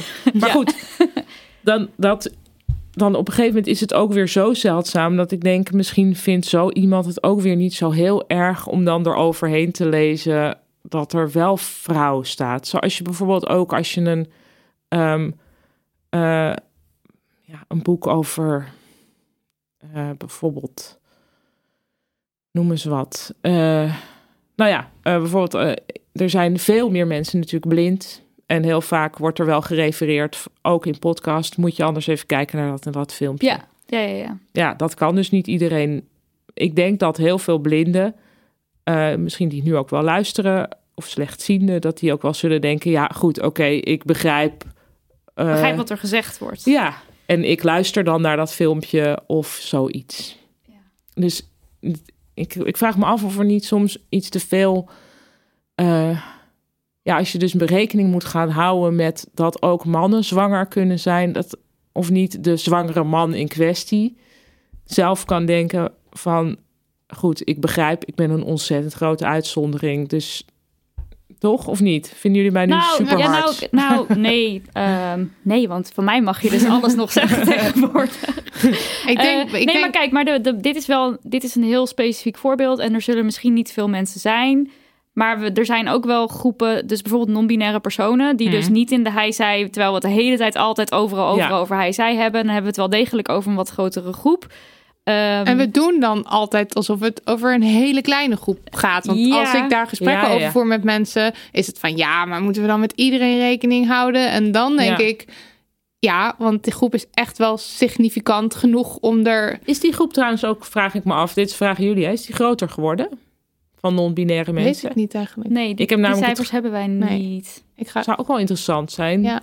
Ik heb namelijk zelf totaal nergens op gebaseerd, behalve op eigen ervaringen, het gevoel dat er veel meer druk ligt tegenwoordig op jonge mensen om genderconform te zijn dan in, toen ik Hmm. eh, in de puberteit was. Dus dat veel meer ja, van Instagram-idealen, zeg maar, een Ja. veel grotere rol spelen. Dus dat het voor mij als meisje eh, vroeger, ja, ik was totaal niet meisjesachtig, maar dat dat ook mocht vallen binnen wat vrouwelijkheid was. Ja, dus, dat, het misschien wat breder was. Ja, dat gevoel heb ik wel eens. Dat er, dat er, dat zodra je niet meer voldoet aan een soort ex, aan een, ja, aan een soort standaard vrouwbeeld, dat je, Ja, dat je dan denkt, oh, maar wacht, dan zit ik er tussenin. Het zou kunnen, ja. Ik weet het niet hoor, dan, maar daar moet je een, een non-binair iemand een keer voor vragen. Maar Ja. ik vind dat wel een interessante vraag. Of het, Of het Of- groeit. ja, en of, of een verbreding van wat allemaal vrouw zou kunnen zijn en wat allemaal man zou kunnen zijn, dat zou misschien ook wel prettig zijn. Dat zou heel prettig zijn. Als in dat je niet de hokjes wegdenkt, maar dat je de hokjes gewoon veel breder Veel maakt. groter en overlappender. En ja, Ah. Dat is iets Dat wat is ik heel hele- graag zou willen. Dat ik- had ik trouwens nog niet eens zo dat je andersom. Bij, ik denk altijd in de hokjes weg. Gender is Ja. a construct. ja. Maar je kan de hokjes natuurlijk ook veel breder maken, zodat je je in ieder geval soort van ergens in voelt passen of zo. ja. Als, je, ja, dus als mensen zich nu helemaal er niet in vinden passen, zegt dat niet ook iets over Wat het hokje hoe, is. hoe restrictief die hokjes blijkbaar nu zijn? Ja. Interesting. Eh, in dezezelfde categorie, ehm, dus je mag tegenwoordig ook niks meer zeggen, zijn natuurlijk ook allerlei voorbeelden te bedenken van bijvoorbeeld schelden met het woord homo. Mhm. Of ehm, we hadden iemand, eh, Gijs, die stuurde in van eh, hoe gaan jullie om met reacties van familieleden zoals lekker wijf en zij is sowieso pot of hij is echt een nicht. Eh, want dat valt in, in mijn ogen allemaal in de categorie... je mag ook niks meer zeggen, want liever zeggen mijn familieleden dat niet. Ik vind dat niet heel leuk als ze dit soort dingen zeggen. Maar hoe reageer je dan daarop? Als, Als mensen, mensen- zulke soort dingen zeggen. Ja, Ja, ik, ik zeg er nu wel wat van. Nou, tenminste, bij Lekker Wijf weet ik niet. Moet even in welke context dat dan is. Maar als En iemand ook op zegt- welke toon, hè? Ja, daarom. Ja. Ik kan het ook wel zeggen, maar dat is dan altijd... Ik vind ook sommige mensen, familieleden van al boven de 80. dat is ook weer een andere categorie. Ja, Ja, daar ga ik het niet eens meer proberen. nee. Maar ja, schelden met homo, dat is heel eh, normaal in Ja. veel kringen. Ja. en ik denk dus, als je daar iets over zegt... word je al snel neergezet als degene die zorgt dat het niet meer gezellig is. Ja, ik denk dat je dat. ehm, ik denk toch dat we daar heel erg vanaf moeten. Kijk hiervoor allemaal de film Pisnicht. Ja, van, eh, ja. Daar, dat, daar ging trouwens ook de Gijs, die stuurde dat ook mee. Oh ja, nou, ik vond ik vond het een heel goede, goede film. En dat je ook ziet van. Oh, het is zo wijd verspreid nog. En, en heel veel jongens en meisjes hebben daar last van. Ja, Ehm, ik denk als tip, als je er iets van wil zeggen tegen je familie, doe het op een soort van. eh, als je familie in een familie, inderdaad ben je natuurlijk degene die erover zeurt. Maar je hoeft het ook dus niet te benaderen alsof, het, alsof je een nucleaire ramp. gewoon iets, gewoon hey. Of een soort van. eh Goed, hey, maar dat, wel zeg- aan. ja, dat, dat zeggen we dat toch niet zeggen meer. jullie weer, haha. Oh ja. Ja, of luchtig. ja, eh, op een soort van luchtige manier. En eigenlijk kun je ook daarvoor die film Pisnicht kijken. Want als je ziet hoe Nicolaas Veul die mensen op straat dan interviewt over dit onderwerp. Die doet dat op een soort heel lacherige manier. Ja, Zegt van, hey, ben jij homo? Nee, tuurlijk niet. Eh, oh, ik wel. hahaha. En hij heeft dat er is wel ook een- een talent voor Ja. natuurlijk. Maar, het Nou, is maar wel daar kunnen we allemaal van leren. Ja, dat- Misschien, ja, het hoeft niet, je kan er ook wel eens echt een punt van maken. Maar het zijn natuurlijk juist heel vaak casual opmerkingen die ook niet zo kwaad bedoeld zijn. Dus die moet je, denk ik, op een niet kwade manier. ja mensen zijn zich ook niet bewust van dat Nee. het een kwade, dat het, dat het van allerlei dingen met zich meebrengt. Ja. Dus allerlei eh, ja, vervelende gevoelens rondom homo zijn misschien wel. Als je altijd maar scheldt met homo, dan Ja. ben je niet als 14-jarige jongen heel trots en blij dat je homo bent. Terwijl Nee, je dat, dat wel zou ja. mogen moeten zijn. Ja, precies. Eh, ik stel voor dat we afronden, want we hebben nog heel veel vragen. Dus we zouden zo nog een uur of twee door kunnen praten. Dat doen we niet. Nog wel tien uur, denk Ik ik. denk het ook. Ja. We maken hier een deel 2 en deel 3 en Ja, over al van. die andere onderwerpen. Maar dan eh, houden we het hierbij. Paulien, bedankt. Nou, Bedankt.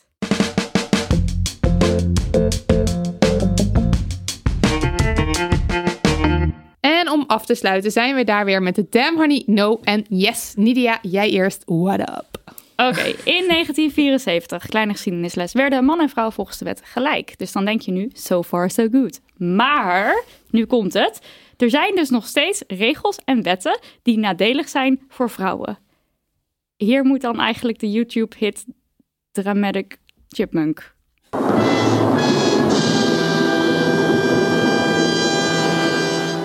Ik zie jullie al in moeilijk kijken van hoe kan dat dan? Hè? Als de wet zegt vrouw en man zijn gelijk, hoe kan het dan dat dat toch nog niet helemaal oké is? Dat mag dan toch helemaal niet? Nou, dat klopt. Maar er staat ook niet letterlijk van de vrouwtjes hebben minder rechten.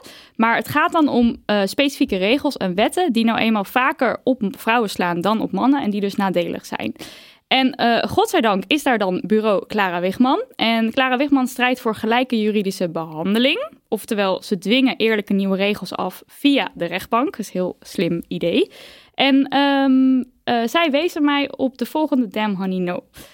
In Nederland hebben wij een regelgeving die heet dienstverlening aan huis. En die is bedacht om het makkelijker te maken om mensen wit in dienst te nemen voor klusjes. Dus bijvoorbeeld voor eh, mensen die oppassen, schoonmaken, je hond uitlaten, mensen die minder dan vier dagen in de week iets bij jou komen doen. En die ehm, dienstverlening aan huisregeling, die is dus in strijd met de internationale regelgeving. Oftewel, als jij eh, bijvoorbeeld schoonmaakt, dan gelden voor jou niet de gewone arbeidswetgeving, regels, dingen. En eh, dat betekent dus dat huishoudelijke werkers eh, veel minder rechten hebben. En dan hebben we bijvoorbeeld over geen sociale zekerheid en minder uitbetaling bij ziekte en geen pensioenopbouw, om maar een paar dingen te noemen. En dat komt eigenlijk voort uit de gedachte die we al heel lang hebben, dat huishoudelijk werk niet echt werk is. Dus het soort van moet wel gebeuren, maar we zien het niet als werk. Dit is dus een probleem, Want 95% van de huishoudelijk werkers zijn vrouwen. Dus het is ook een, een, een genderprobleem. Het is ook een feministisch probleem. Want we hebben dus heel veel vrouwen in Nederland die zulk soort werk doen. En die dus veel minder rechten hebben. Bijvoorbeeld mijn eigen moeder, die heeft, heeft veel schoongemaakt in huis. Ehm, ik denk overigens zwart. Ik weet niet of dat via die dienstregeling was. Maar op vakantie gaan is dan dus niet iets wat kan. Want je krijgt niet door, je hebt geen vakantieuren of zo. Of als je ziek bent, dan wordt er ook niet betaald dat je niet komt. Dit is, dit is een probleem voor heel veel vrouwen in Nederland. Is het ook zo, ik weet helemaal niet ervan hoor, maar is Ja. het ook zo dat je dat werk vanwege dat je minder recht hebt, dat je het ook naast een uit, uitkering kan nou, wel doen? als je het zwart doet. Kijk, en Nee, nee, dit, nee, maar er is ook een, er is iets Ja? wits, volgens mij dacht ik. dat zou dit kunnen zijn dan. Ik, daar, daar zit ik er niet diep genoeg in. Dus het, dit is sowieso al een probleem. Hè? Want ze hebben dus deze regeling bedacht om het wit te maken, maar het gebeurt alsnog heel veel zwart. Ja. Er werken ook heel veel migranten eh, in deze sector die helemaal geen rechten hebben. Maar dit is wel een probleem, omdat we weten dat in Nederland eh, steeds meer toch wel vrouwen meer gaan werken dan vroeger. En de zorgtaken worden nog steeds meer door vrouwen opgenomen. Dus we weten eigenlijk dat er allerlei zorgtaken nu zo zweven. Want die kan dus niemand doen. Want als jij werkt, kan je het niet thuis besteden. En toch wordt er niet nagedacht over hoe we al deze vrouwen, we hebben het echt over heel veel mensen, dus eerlijke arbeidsvoorwaarden, hoe we die kunnen bieden aan hen. Dat was mijn Damn Money. Het is een beetje een gecompliceerd verhaal. Ehm, ik belde vandaag met Agnes van bureau Clara Wigman. En ehm, eh, zij vertelde dat eh, in de jaren 30, er is een poster die ze op kantoor hebben hangen daar, van de jaren 30, waar precies deze problematiek al op stond. Het is iets wat al heel lang ook gebeurt. Er moet gewoon iets veranderen. En zij hebben nu een onderzoek laten doen. En dat gaan ze presenteren op 19 september eh, in Pakhuis de Zwijger. Met hopelijk ideeën om het op te lossen. Want er zijn namelijk landen waarin ze dit wel al beter doen. Ik zal er niet helemaal op, op ingaan, want het is allemaal weer heel ingewikkeld. Maar ik vond het best wel... Het is, heel, het is gewoon een heel heftig groot... eh feminist probleem. En ook het, gaat twee kanten op. Omdat aan de ene kant heb je dus die vrouwen die dus ermee te maken hebben omdat zij eh, huishoudelijk werk doen voor veel- allemaal slechte arbeidsomstandigheden. Aan de andere kant zorgt ze dus wel voor dat andere vrouwen weer eh, kunnen werken. En 19 september gaat eh, bureau Clara Wigman dus dingen hierover zeggen. Ik zal in de show notes zetten waar je een kaartje kan kopen. Of, of ik weet niet, misschien kan je er wel gratis heen. On yes. Ja, Eh, ik heb er twee. Twee leuke dingen. Leuk ding één is ehm, Dancing with the Stars was dit weekend op tv. En daarin was Bibian Mentel te zien. En dat was fantastisch, want zij is de eerste kandidaat die gebruik maakt van een rolstoel ooit die aan dit programma meedoet. Dus het was Wauw. een dans met haar in een rolstoel. Ehm, terwijl dit programma wordt uitgezonden in 40 landen. Eh, en dit was dus de eerste rolstoel. Dat is dus top als het gaat om representatie van rolstoelgebruikers en van mensen met een lichamelijke beperking. Want, eh eventjes tussendoor, dit is niet mijn damn honey yes, omdat ik denk, oh mijn god, wat ontzettend inspirerend. Zo'n vrouw in zo'n rolstoel, zo mooi en ontroerend. Eh, want dit is mijn yes, omdat mensen met een beperking zichzelf niet gerepresenteerd zien in de wereld om zich heen. En door deze eh, gebeurtenis met Bibian wel. En dan verwijs ik weer eventjes naar ons komende boek. Daarvoor hebben we ook mensen geïnterviewd. We hebben bijvoorbeeld Chella geïnterviewd en die maakt gebruik van een rolstoel. En zij wees ons er heel fijntjes op. Ik, ben, ik zie mezelf nergens, als ik om me heen kijk, zie ik mezelf nergens terug, behalve in reclames voor goede doelen. ja. Ehm, dus dit is een stap vooruit. Ja. En dan eh, hebben we leuk ding 2. En eh, dat eh, ehm, onze allerhistoricus Mark Bergsma, eh, misschien ken je hem nog uit de aller, allereerste aflevering van Damn Honey, was de gast, heeft een belangrijke historische ontdekking gedaan. Hij heeft namelijk bewegend beeld gevonden van een demonstrerende Aletta Jacobs. Ja, en in 1914, dat is dus freaking 105 jaar geleden, Zo. liep zij mee met een demonstratie van de Vereniging van, voor Vrouwenkiesrecht in Amsterdam. Ehm, ja, oh ja, hij heeft, heeft zelf wat ingesproken. Hallo. Ja, waarom is dit filmmateriaal van Annette Jacob zo bijzonder? Eh, het is zo bijzonder omdat er amper veel materiaal van Annette Jacobs bestaat of is gevonden. Het allereerste filmpje is zes jaar geleden gevonden door een historicus. Dan zie je haar wandelen in Berlijn met twee Amerikaanse feministen. Eh, dat is in 1915. Dit filmpje is van 1914, is in Amsterdam tijdens een demonstratie. Dus je ziet een demonstrerende Aletta Jacobs. En uh, nou ja, dat is al fantastisch. Uh, daar zijn veel foto's van, maar film voegt daar net even die extra dimensie aan toe. Uh, ze heeft interactie met haar omgeving, je ziet haar voorbij lopen, er is mimiek. En voor zo'n historisch figuur die iedereen kent, maar vooral van foto's, is zo'n filmpje dan natuurlijk even, dan komt het net even wat dichterbij. ja, dan wordt ze echt een mens. En ik heb dit gevonden tijdens mijn onderzoek voor de tentoonstelling 100 jaar vrouwkiesrecht in Amsterdam die op 27 september in de openbare bibliotheek opent. Ik heb het wel gevonden midden in de nacht. Toen ik na, uh, ik was met vrienden uh, naar de film geweest, kwam thuis en toen moest ik nog even nadenken over dat filmpje. En toen dacht ik ineens, maar wacht eens even, volgens mij moet zij hier dan ook in zitten. Dus toen heb ik alle foto's erbij gepakt. Toen ben ik het beeld gaan scannen. Toen vond ik haar al gauw. Toen had ik een Eureka-moment, want ja, als historicus is dit living the dream kon alleen met niemand delen, want iedereen sliep natuurlijk. Dus toen heb ik de WhatsApp van mijn collega volgen, schreeuwd van blijdschap en met confetti en alles. Uh, en dat ging de volgende dag weer door.